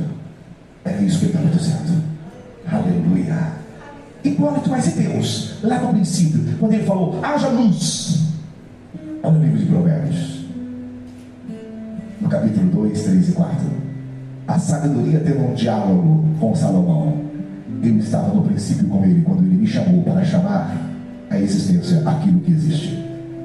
Ele disse: haja conhecimento. Se manifesta o conhecimento e ele começa a falar aquilo que se manifestou na mente dele. A palavra luz é conhecimento. Haja luz, haja conhecimento. Houve a manifestação. Ah, não era lua? Não. Capítulo 14 cria a lua. Ah, não era o sol? Não. Capítulo 13 cria o sol. Enfim, não eram as estrelas? Não. Capítulo 16 ele cria as estrelas. Ele está falando de conhecimento. É a única coisa que liberta você. Jesus disse: Conhecereis a verdade, e ela vai libertar você. Você está conhecendo a verdade hoje, que de repente você não conhecia, e está libertando a sua mente hoje, e você não tem ideia do que você vai fazer com essa liberdade a partir de agora. Aleluia. E quando eu descobri essa liberdade, eu falei, então quer dizer que eu posso ter, pode, eu posso ser, pode, eu posso estar, pode, porque eu te libertei para isso. Oh, chega a cantar As pessoas que olhar para você e falar assim: é nobre. Aleluia. Quantos nobres temos aqui? Fiquem em pé em nome de Jesus. Só os nobres, por favor. Só os nobres. Aleluia. Aleluia. Aleluia. Aleluia. Oh, aleluia! Escute isso.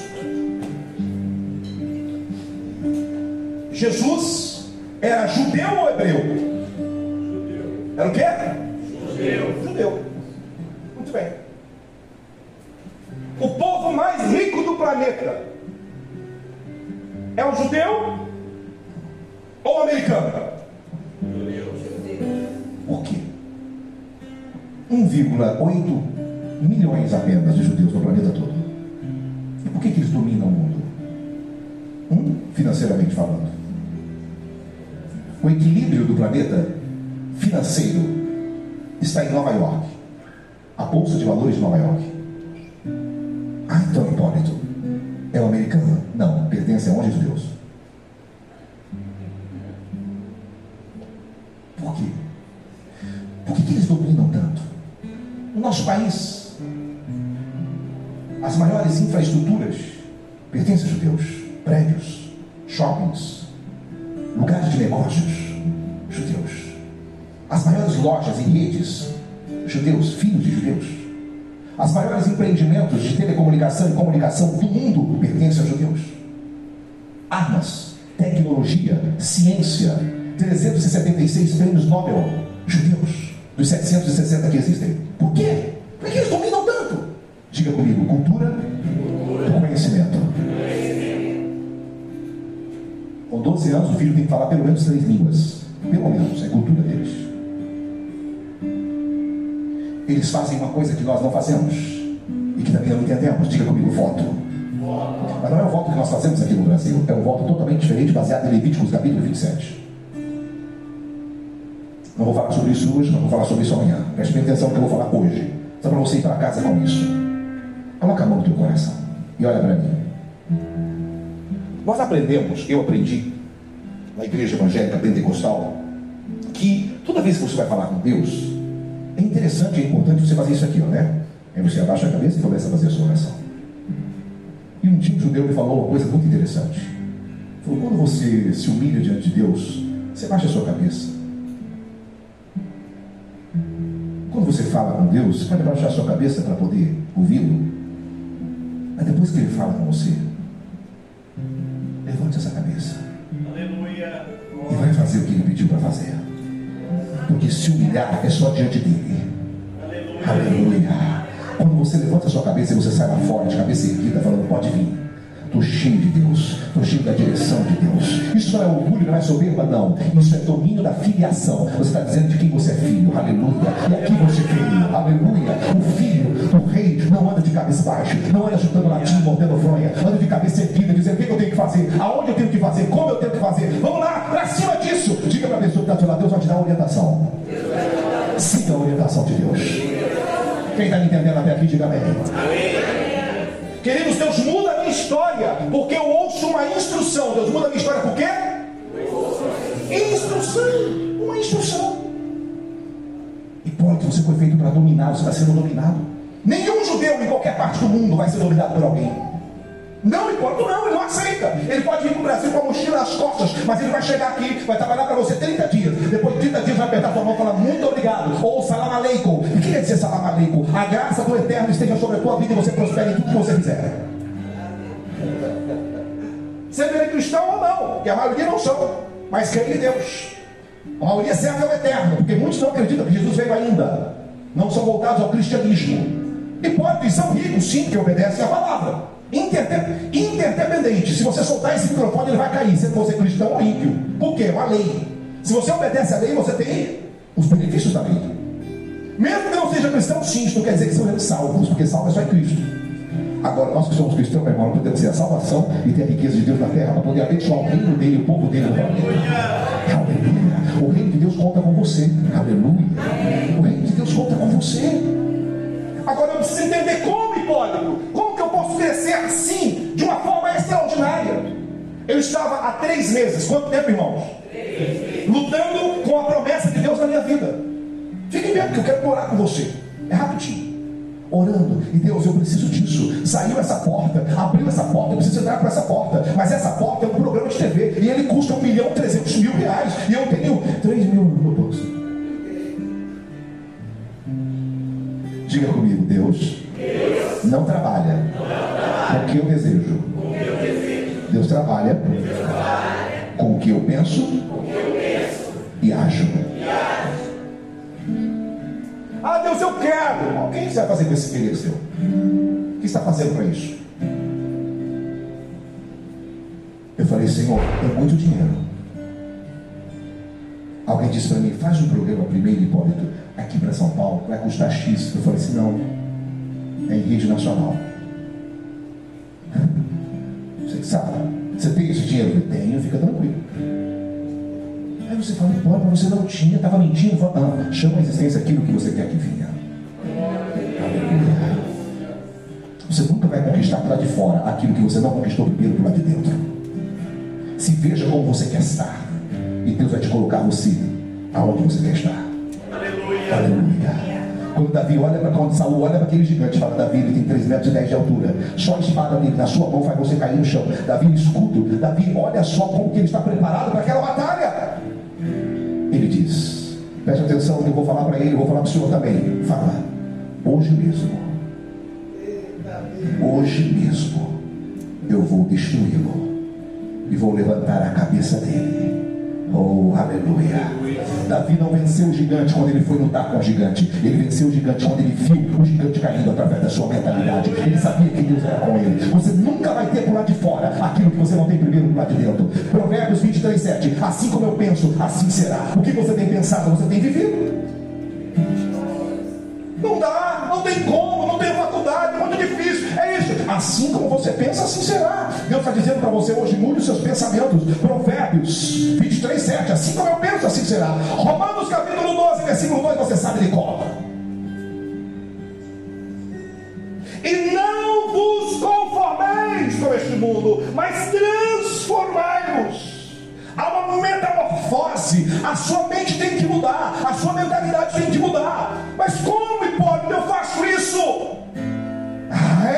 Renovando a sua mente. A palavra renovando está dizendo: volte ao seu estado original. Lá no Éden não existia medo nenhum. Lá no Éden não existia obstáculo nenhum. Lá no Éden ele falou para você: domine. Aleluia. Ele está dizendo hoje: volte ao seu estado original de pensar, porque o diabo secou o entendimento do povo deste mundo, para que eles pensem que não dá e que não tem jeito. E muitos cristãos estão pensando da mesma forma que os ímpios. Se encontram no ponto de onde que situação difícil o crente fala, tá mesmo. Olha, esse governo é terrível, é mesmo. Olha como tá difícil a situação, tá mesmo. Que diferença tem você? É você o capeta e ele tá na mão falando, vamos lá, tá difícil. Andarão dois juntos se de acordo, irmãos. Está tendo acordo ali entre você e ímpio. Por quê? Ah, porque a minha situação está difícil. Por que está difícil? Porque você está ouvindo a pessoa errada. Aleluia. Estou cansado, Hipólito, está no lugar certo. Aleluia. Vinde a mim. Oh, estou doente. Você está tratando a doença no físico. E a doença não é no físico. Na alma, Hipólito, pode ser, mas ainda tem algo mais precioso aí dentro de você. O que? A minha mente, diga a minha mente. Eu quero que você faça um favor agora para mim.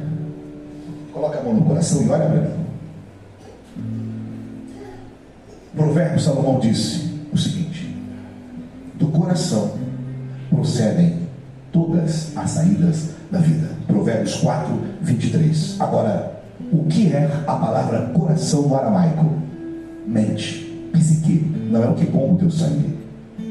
Hã? Jesus disse para os seus discípulos: Do coração do homem provém os maus pensamentos, os maus desejos, o adultério, a prostituição. E ele começa a dar uma relação, e não é do que bomba. E ele continua dizendo: a boca fala do que o coração está cheio, a boca fala, em hebraico, do que a mente está cheia. E a mente está cheia do que? Tudo que ouve, dependendo do que sai. Repito, o que você está ouvindo, você está vivendo isso. O dinheiro do mundo todo não foi enterrado com os bilionários. Eles morreram, o dinheiro ficou. Esse dia encontrei uma pessoa que falou, está faltando dinheiro. Eu falei, tá não. O mundo está em crise. Eu disse, também não está. Como não? Você não está vendo? Eu falei, não. No outro dia, eu fui com ele até uma padaria lá em São Paulo. Padaria Lisboa. Desde 1947 existe a padaria. Fica a mão no seu coração que eu vou explicar por que eu estou falando para você colocar a mão no seu coração. Levei ele até a padaria, era 7h30 da manhã, aproximadamente, entre 7h20 e 7h30. Chegamos à padaria, aquela fila de pessoas. Ele ficou olhando e falou assim: Nossa, será que acabou o pão? Falei: Não, fica tranquilo, vamos para a fila. E ficou olhando e olhando a fila, pessoa de blazer, cheiroso, bonito, todo mundo sorrindo entrando. E quando ele entrou lá dentro, ele ficou olhando assim. Falou: Cara, que padaria, hein? Aí quando chega o cardápio, ele: Você viu? Falou: Fica tranquilo, eu vou pagar. Assim, olha que crise, todo mundo triste aqui dentro, rapaz, moribundo, olha, povo feio. Olha só que crise terrível. Ele fica, fica me tirando, né? Eu falei assim, não, olha. Aí ele olhou, você está vendo alguém reclamando da vida aqui dentro? Eu falei assim, não. Eu falei assim, os lugares que você frequenta determinam aquilo que você é e que você quer. Aleluia. Aleluia.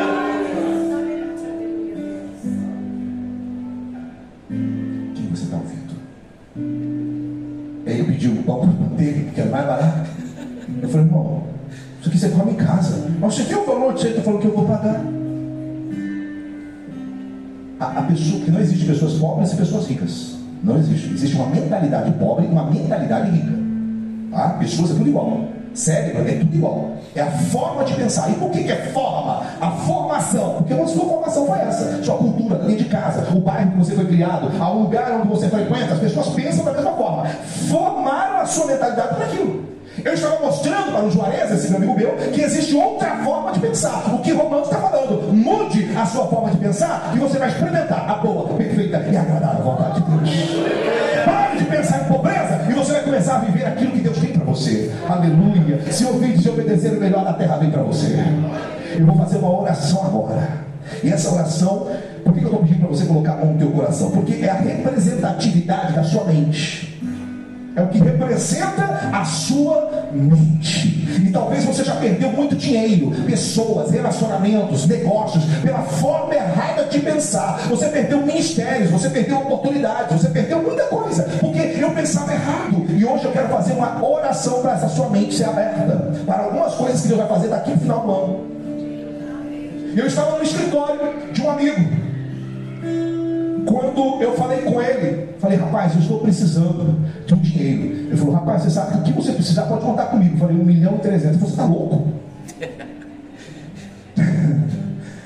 Aí ele disse, o que está acontecendo? Fala para mim, está devendo os agiota? Eu não. Porque geralmente pensa, a primeira coisa que eu pensar é isso, né? Você fala, urgente. Eu falei assim, não, eu estou com um projeto. Você vai construir um prédio? Eu falei, também não. Ele falou, qual é o seu projeto? Diga comigo: planejamento. Eu tirei da minha pasta, coloquei em cima da mesa dele. Quando ele olhou, ele falou assim: ah, é ousado. Eu falei: sim. Diga comigo: sem projeto. Sem projeto. Não vem dinheiro. Não dinheiro. Esse negócio de ficar orando para Deus te mandar dinheiro. Deus abre as portas, abre as portas. Qual o seu projeto para Deus abrir a porta? Hum? Ah, é, comprar um apartamento. Aonde? Sabe o bairro? Já foi lá no bairro? Já entrou no apartamento? Sabe qual é a rua? Sabe o local? Eu não tenho dinheiro. O dinheiro vem depois do projeto. A sua fé tem que ser limpa. Você tem que saber o que você quer da vida. Hã? Você tem que saber o que você quer. Fé. Deus é assim. O que, que ele falou que Davi falou para o gigante? Ele foi falando que ele queria que acontecesse. E aconteceu exatamente daquela forma. Noé, pois não.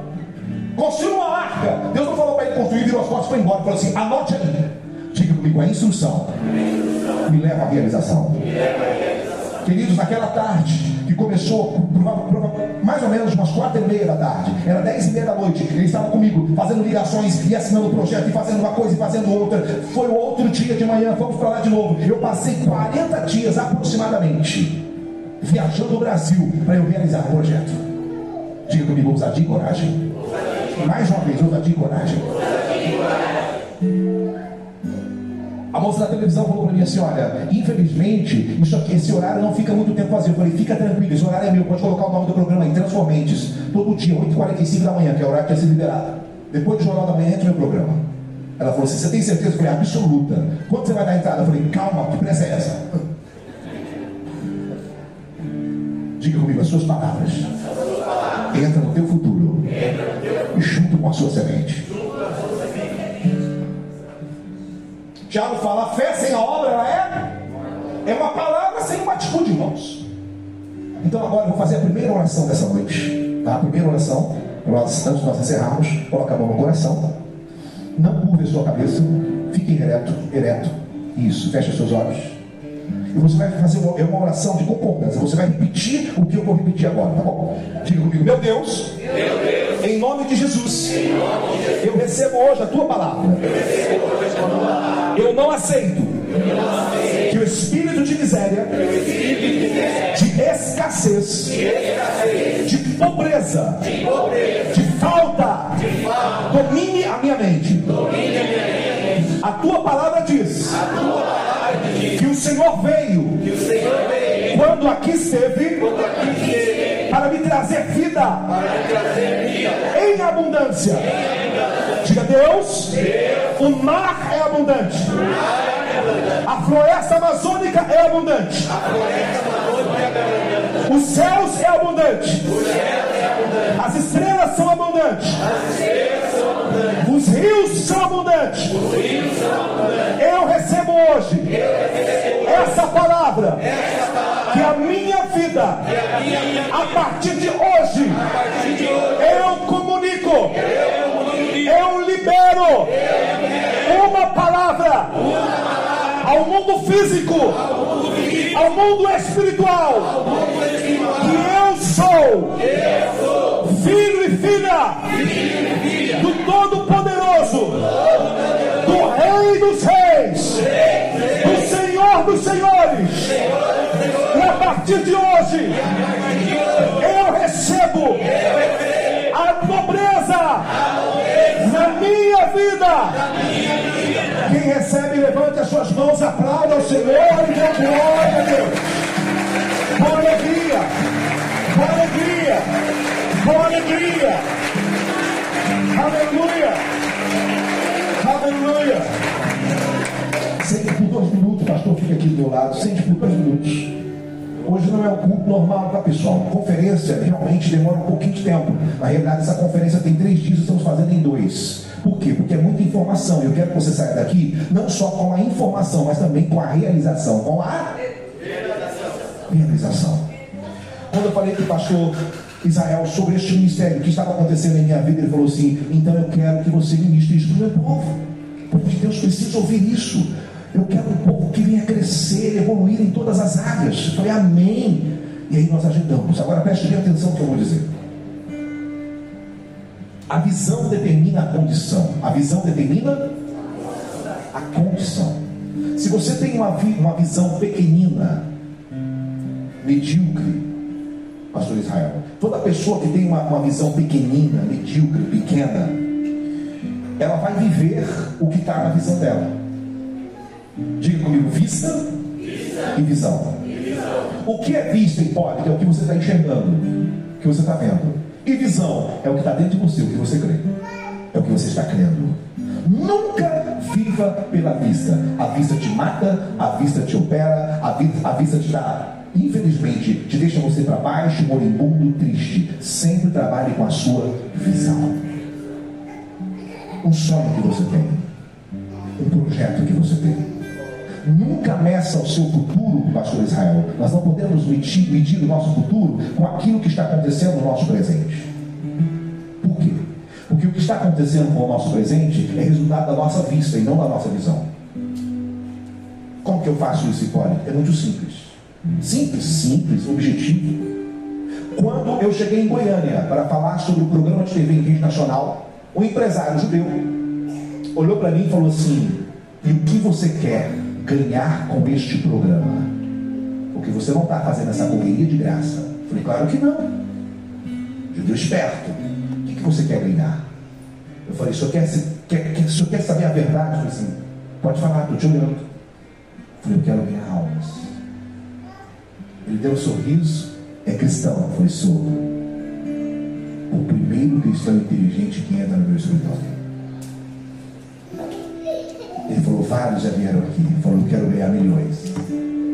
Eu quero ganhar isso, eu quero ganhar aquilo. Eu falei, glória a Deus, o senhor é cristão? Eu falei, não. Eu falei, não, eu falei, não. Eu sou ortodoxo. O Messias não veio ainda para mim mas você vive o que você crê, e você está certo, porque você é resultado das suas crenças. Eu falei, uau! Ele falou, vou investir no seu projeto. Ah, meu irmão, se tivesse um pagode, ele ia dançar na hora. Eu falei, Senhor amado.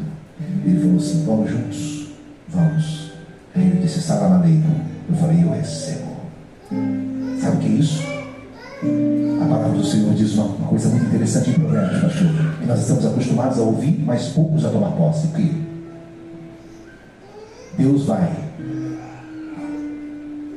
fazer com que o ímpio trabalhe, construa. Oh, aleluia! Amontoe riquezas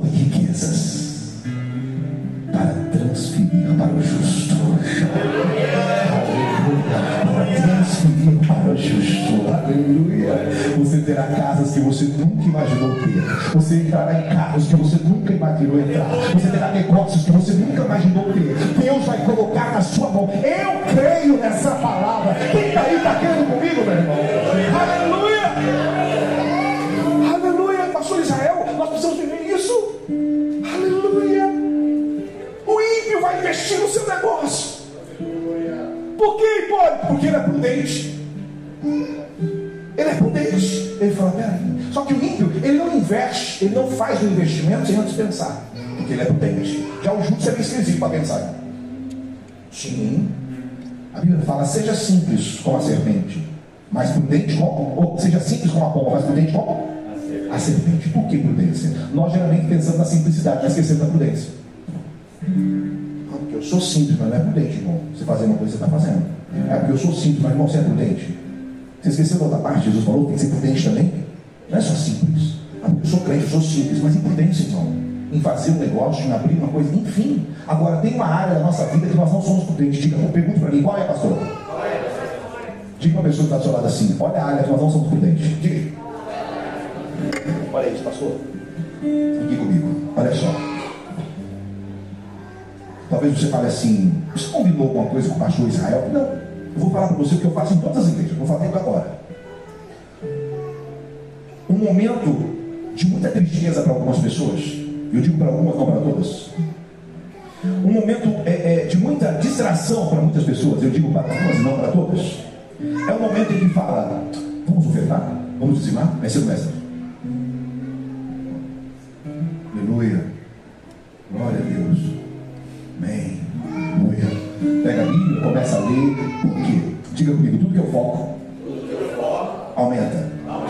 E você nunca focou. Tem gente que eu não tinha feito isso. Eu nunca foco naquilo que vai me trazer respostas. Abro aspas, eu não sou um pastor campanhista, tá gente? Deus me deu, graças a Deus, meus negócios, as empresas, os programas de TV, e o que eu estou fazendo hoje é ensinando o reino de Deus, aquilo que Deus colocou no meu coração e me ensinou. Hoje eu tenho mais de 10 mil alunos no Brasil que fazem o transformamento de cursos, que é outra coisa que eu vou falar depois, amanhã, e que Deus tem dado como ferramenta. Cheguei em Campo Grande mês passado, estava até conversando com o pastor Israel, falei, olha, eu estou em tal lugar com fulano de tal, estou em tal lugar com fulano de tal. Só pessoas que têm uma vida meio que interessante aqui em Campo Grande. O pastor Israel sabe quem são as pessoas. O presidente da Energisa, o dono da Multi Coisas no Brasil, tem mais de 201 franquias no país. Depois do McDonald's, ele é o outro único que tem, está no Kingsbrook, conversando com ele. Mas importa, como você foi lá? Você pediu para conversar com ele? Eu não, me levaram até ele. Diga comigo, ande com a pessoa certa. É a pessoa certa. Te colocará em lugares certos. Quem você tem andado? Aí você pode falar aquela, né? Deixa abaixo, deixa abaixo, isso aí importa. Escute o que Deus está falando com você hoje. Esses próximos 90 dias vão acontecer coisas que nunca aconteceram na sua vida. Por que, Hipólito? Não é porque eu estou trabalhando com a sua emoção que eu não trabalho com isso. Eu falei para você ser racional desde o início do culto. Pense. Aleluia, isso mesmo. Está pegando a minha palavra. Diga comigo, pensar. Pensar. Tinha um momento que eu não pensava, era o momento da oferta. Eu pensava na adoração, que eu preparava o louvor. Eu preparava na adoração, que eu tocava bateria. Eu pensava na mensagem, que às vezes eu pregava. Eu pensava em muita coisa. Mas na oferta, 1 Coríntios capítulo 9, brotou no meu coração depois de uma instrução. Depois do quê? O pastor falou para mim assim, numa igreja, Hipólito, qual que é o seu propósito dessa noite? Eu falei, adorar a Deus. Com pentecostal é adorar a Deus. Oh, glória, aleluia. Ele falou, tá, mas é, é como? Eu falei, com louvor do tal, da harpa, tal. Ele falou, tá, amém, o que mais? Eu falei, isso, isso, isso. Amém, amém, amém. Ele falou, só, foi, só. Já falei do culto inteiro. Ele falou, e a oferta? Eu falei, a oferta sou eu. Olha o crente, né? Crente é bem, né? Eu sou oferta. Aí ele falou assim, Hipólito, qual área você tem problema? Ele falou, Deus está me ajudando em todas as áreas. Eu perguntando qual área você tem problema. Eu falei assim, financeiro, mas Deus vai estar comigo, Deus vai. Ele falou, parou. Quantos livros falando de finanças você tem? Eu falei, nenhum. Quantos instrutores financeiros você tem? Eu falei, nenhum. Quantas pessoas que estão ricas que você está ouvindo? Eu falei, nenhuma. Ele falou, você quer solução como? Na oração. Eu oro. Eu jejuo. Não pode parar com esse seu evangeliquez. Diga comigo, a semente para o dinheiro. Nunca foi a oração. E não será a oração. A palavra de Jesus, pastor Israel, diz que Jesus estava em uma reunião e Pedro chegou nele e falou assim: Ó, o pessoal está perguntando lá fora se você vai pagar os impostos, porque nós estamos devendo um monte aí, ó. Pessoal está cobrando lá fora. Você vai ou não vai? Jesus estava numa reunião. Aí Jesus falou para ele assim: O que você faz, meu filho? Falei, Como assim? Profissão, sou pescador, vai lá pescar. Pesca. Primeiro peixe que você pegar, abra ele, corta ele, como você sabe fazer. Lá dentro vai estar aquilo que nós precisamos. Dê a César o que é de César, depois você vem aqui e traz o que é de Deus. Jesus não podia ter feito assim. Estão pedindo, então? Meu pai, manifesta dinheiro do pai. Manda dinheiro do Senhor. Diga comigo, Deus trabalha, com princípios. Ele vai fazer eu crescer dentro do que eu faço, dentro do meu chamado, que está levando ao meu propósito. Quem está entendendo até aqui, diga amém. Pedro pescou, trouxe, pagou tudo e fez o que tinha que fazer. Agora vamos lá. Hipólito, e aí, a minha profissão? Você falou que não dava importância momento da oferta. Sim, porque a minha oferta não tinha propósito. A minha oferta não tinha? Não tinha propósito, era para ajudar a igreja. O pastor falava, tem que pagar o aluguel, tem que fazer isso. Vamos ajudar a igreja. Ah, é porque eu irmão. Vamos ajudar a igreja. Ah, vamos ajudar a ser social. Mas eu nunca pensei em propósitos meus. E um livro de 1 Coríntios, capítulo 9, repita comigo. Deus manifestará de acordo com o que eu propus no meu coração. Não por tristeza, nem porque precisa, mas aquele que dá com alegria, ele ama. Olha só, presta atenção. Eu vinha e colocava aqui, amém, a minha oferta para Deus, está tudo certo, não tem problema nenhum quanto a isso. Agora, qual o propósito? Não tem propósito. Qual o seu propósito? Exemplo, esse mês está findando. Quanto você quer faturar na sua empresa, no seu negócio, trabalhar com venda, qualquer coisa? Qual o seu propósito? É X Hipólito. Então faça uma oferta com propósito. Deus, essa oferta tem um propósito de abençoar a minha empresa. Ah, Senhor, essa oferta tem um propósito. A cura da minha mãe. Ah, Senhor, essa oferta tem um propósito. Eu quero viver uma vida santa. Toda oferta tem que ter um propósito. Você tem que ter propósitos na sua oferta. Nenhum judeu comunidade judaica, tipo nenhum de semente, que eles chamam de semente, não fala oferta, sem propósito. Eles têm um propósito muito bem definido. Na comunidade judaica, maior do Brasil em Presidente Prudente, são 435 tipos de envelope num paredão gigante da comunidade judaica. Na nossa igreja deve ter uns dois, três mais ou menos, mas já fica meio esquisito. Se o crente entrar na comunidade judaica, ele fica endemoniado. Se na minha tem já fica meio estranho, imagina 400, tá louco, pra que isso? Vai falar com Deus, pra que isso dominar o mundo? Diga, minha conquista vem com a minha instrução. E eu comecei a fazer ofertas com propósitos. Toda semana, toda vez que eu levantar, tinha um propósito. Isso vai fazer barganha com Deus? Não. O semeador, ele não semeia numa terra e fala, se der bem, se não der, amém, vai embora. Não, ele fala, vai produzir. Deus fala para você, faça, e você vai ver a produção acontecer. Diga comigo, eu vou fazer. Com propósito. A partir de hoje, nunca faça sem propósito. Segundo, jamais dizime em último lugar. Segundo, jamais dizime não sei se você faz isso, mas se faz, eu vou apenas dar uma orientação para você do que eu fazia. O livro de Gênesis, capítulo 4, fala que Abel e Caim, os dois ofertaram ao Senhor, ok?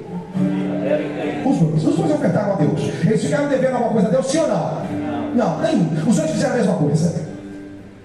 Qual foi a diferença? A Bíblia fala que passado algum tempo, Caim ofereceu a sua oferta a Deus. Abel, assim que nasceu, ele ofereceu a Deus. Passado algum tempo. O que você quer dizer com isso? Às vezes eu sou muito dizimista fiel na casa de Deus. Às vezes eu sou uma pessoa muito fiel naquilo que eu ofereço para Deus. Mas por que quando eu recebo alguma coisa, eu não consagro a Deus primeiro? O que, eu faço? Eu pago a minha conta de água, de luz, de telefone, eu pago tudo. E quando eu for na igreja, eu vou. E eu coloco lá no gasofilaço, eu dízimo. Mas aonde entrou Deus em primeiro lugar aí? Fala para mim.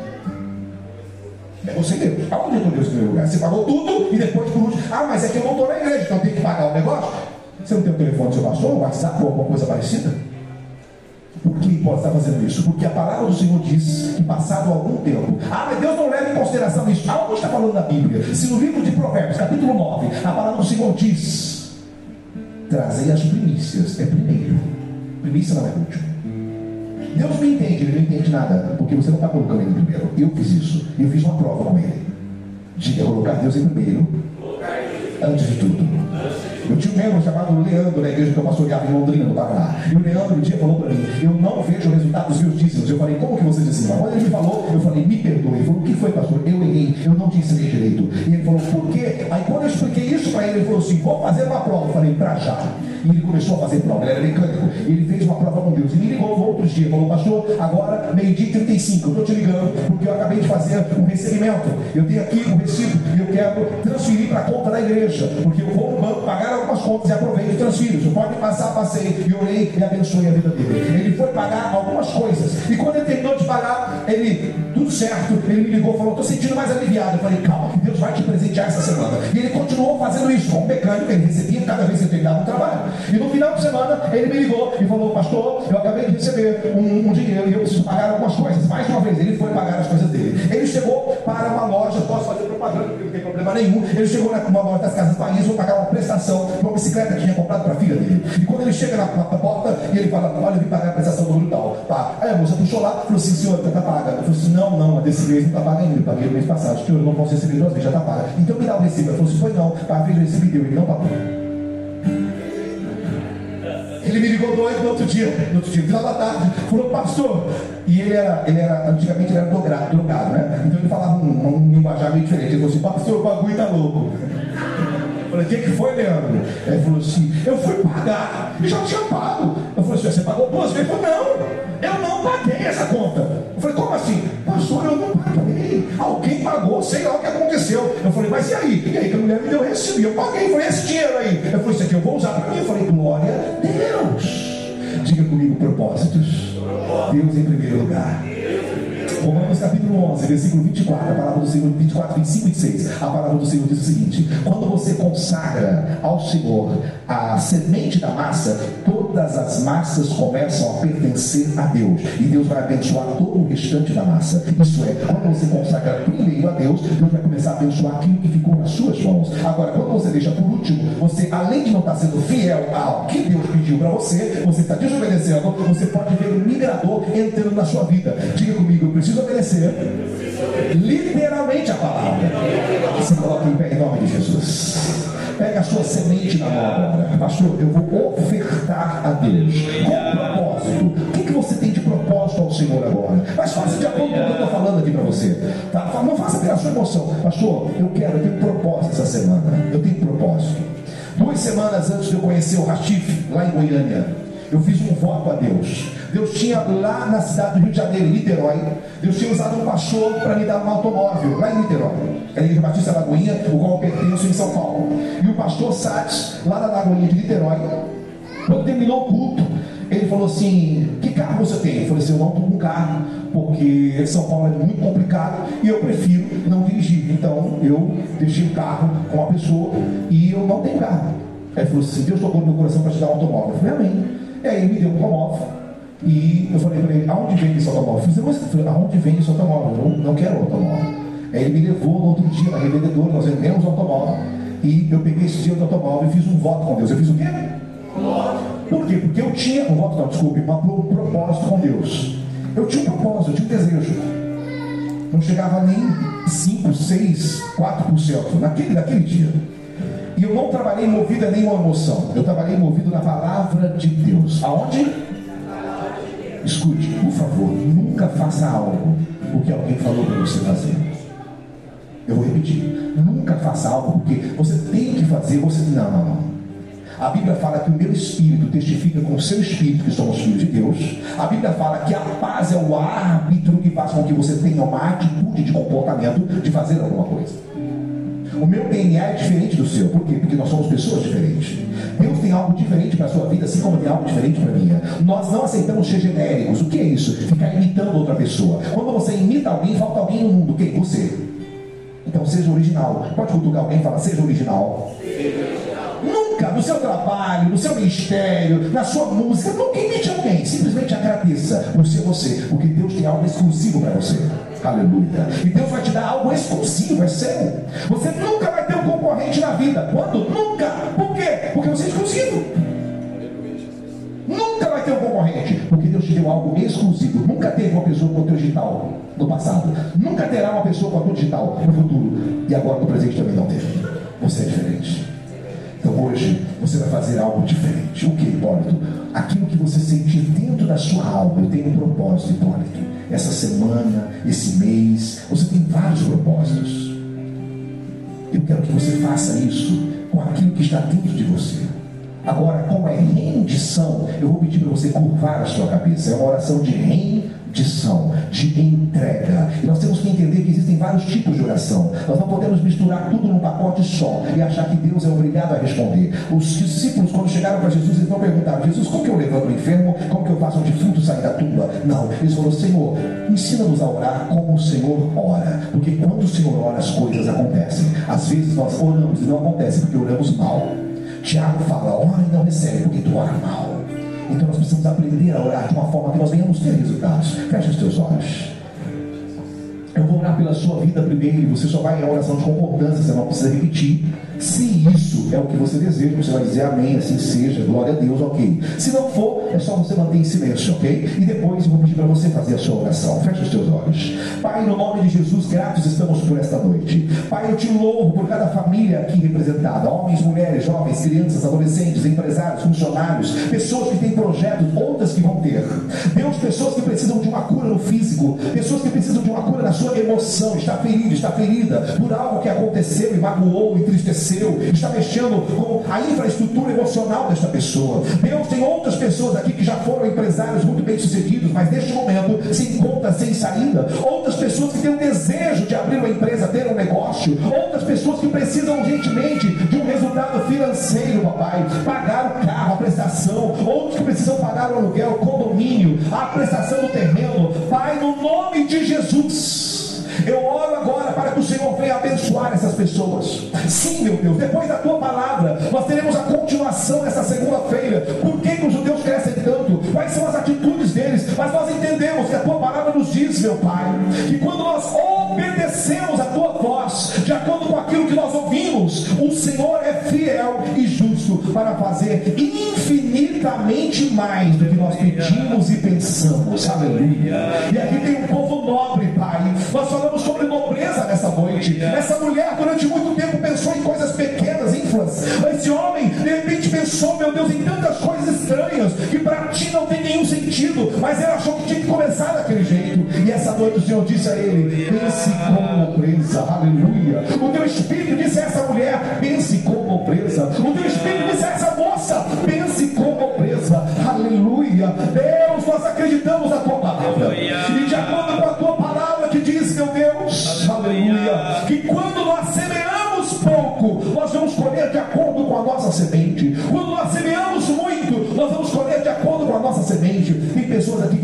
tirar a carteira de motorista, outras precisam pagar a prestação, meu pai, daquele curso que está fazendo na universidade, outras pessoas que precisam dar entrada na casa própria, outras que têm um projeto que precisa de dinheiro, de investidores, para que esse projeto ande, meu pai. O Senhor já deu sonho, o Senhor já deu projeto, e eu estou aqui, meu Deus, como mensageiro do céu essa noite. E tenho trabalhado, tu sabes, meu Deus, nesses últimos meses do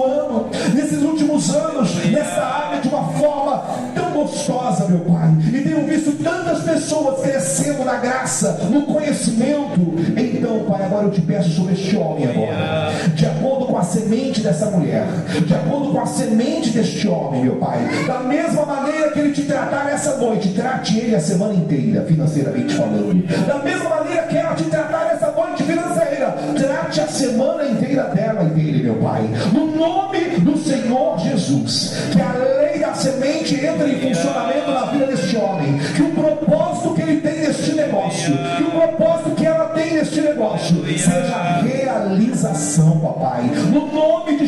céu seja aberto agora. E durante essa noite, quando essa pessoa dormir, Pai, venha em direção a ela. Em nome de Jesus, pensamentos, sonhos, criatividade. Que essa segunda-feira seja a melhor segunda-feira do ano até agora, Pai. Eu creio que tu podes fazer isso. Nós vivemos o que queremos, papai. A tua palavra diz que somos o que ouvimos. Essa igreja acabou de ouvir a tua palavra, aleluia. Senhor, ela ouviu aqui a voz do homem.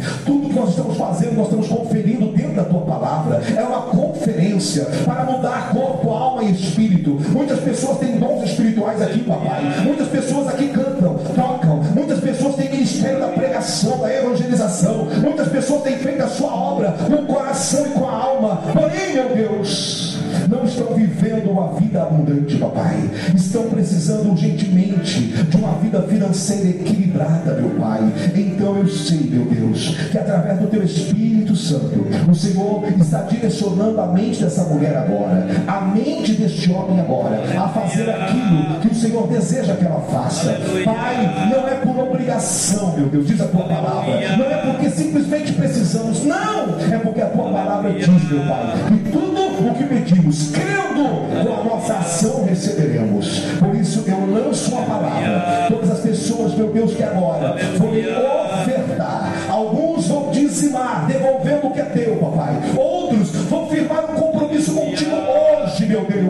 Deus, sobre a forma correta de dizimar. Eu peço agora, honra essa mulher e honra este homem, e que nos próximos sete dias assim como o Senhor fez na minha vida nesses últimos meses, que o Senhor possa fazer na vida dessa pessoa. Eu libero uma palavra agora. Levanta sua mão direita para o céu.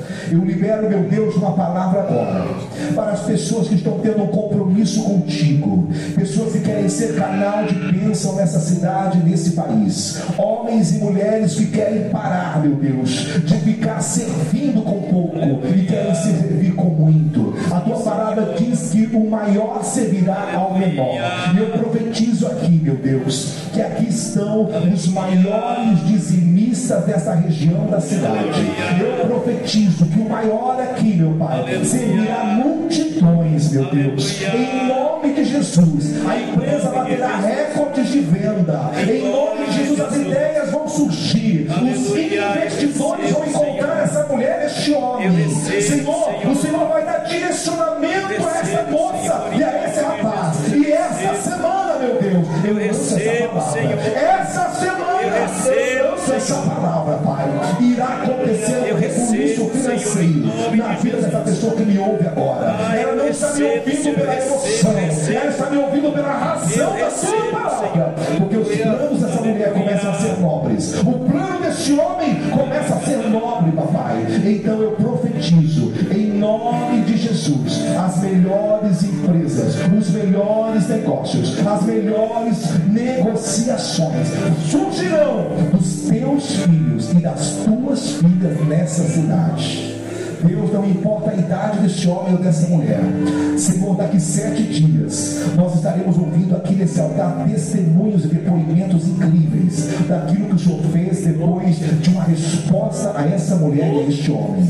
Eu, obedecendo a tua palavra, libero uma palavra que eles ficam presos nessa palavra. Deste lugar surgirá filhos de Abraão para abençoar centenas e milhares de pessoas através da empresa dele, através da empresa dela, Pai. Os melhores e maiores supermercados, os melhores e maiores redes de roupa de venda, os melhores e maiores negócios fluirão através deste homem e desta mulher que ora comigo agora. Eu abençoo em nome do Senhor Jesus. E eu libero sobre essas vidas sobre essa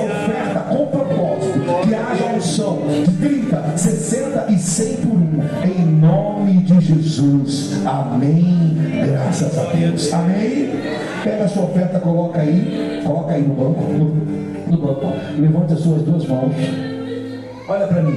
Coloque um sorriso nos lábios. Leva o seu, o seu aplauso para a esquerda. Esquerda. Segura aqui. Só que isso, à esquerda. Por quê? Escute o que eu vou falar. Você pode assistir qualquer programa de televisão na Europa. Você nunca vai ver as pessoas aplaudindo de qualquer jeito. Por que, Hipólito? Escute isso. O seu lado esquerdo do cérebro é o lado inteligente. Nenhum europeu bate palma de qualquer jeito. Eles colocam geralmente um sorriso nos lábios.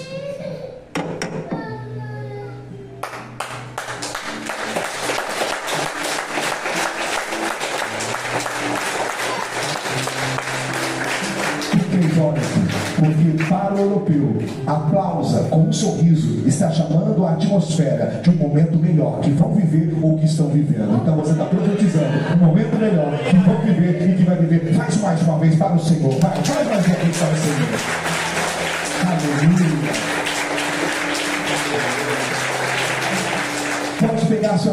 Nas mãos. Eu quero tocar os seus ombros. E o pastor Israel vai tocar a sua cabeça. Como pastor deste lugar, eu, eu vou tocar os seus ombros. Abro aspas. Nunca deixe alguém que não seja seu pastor ministrar sobre a sua cabeça. Vou repetir. Nunca deixe alguém que não seja o seu pastor ou com autorização do seu pastor ministrar a sua cabeça, porque é uma transferência de bênção. Eu vou colocar a mão no seu ombro direito e vou ministrar, liberando uma palavra sobre a tua vida. E o pastor vai colocar as mãos sobre a sua cabeça, liberando uma palavra na sua vida. Enquanto o louvor adora, pode vir aqui em nome do Senhor Jesus. Aleluia.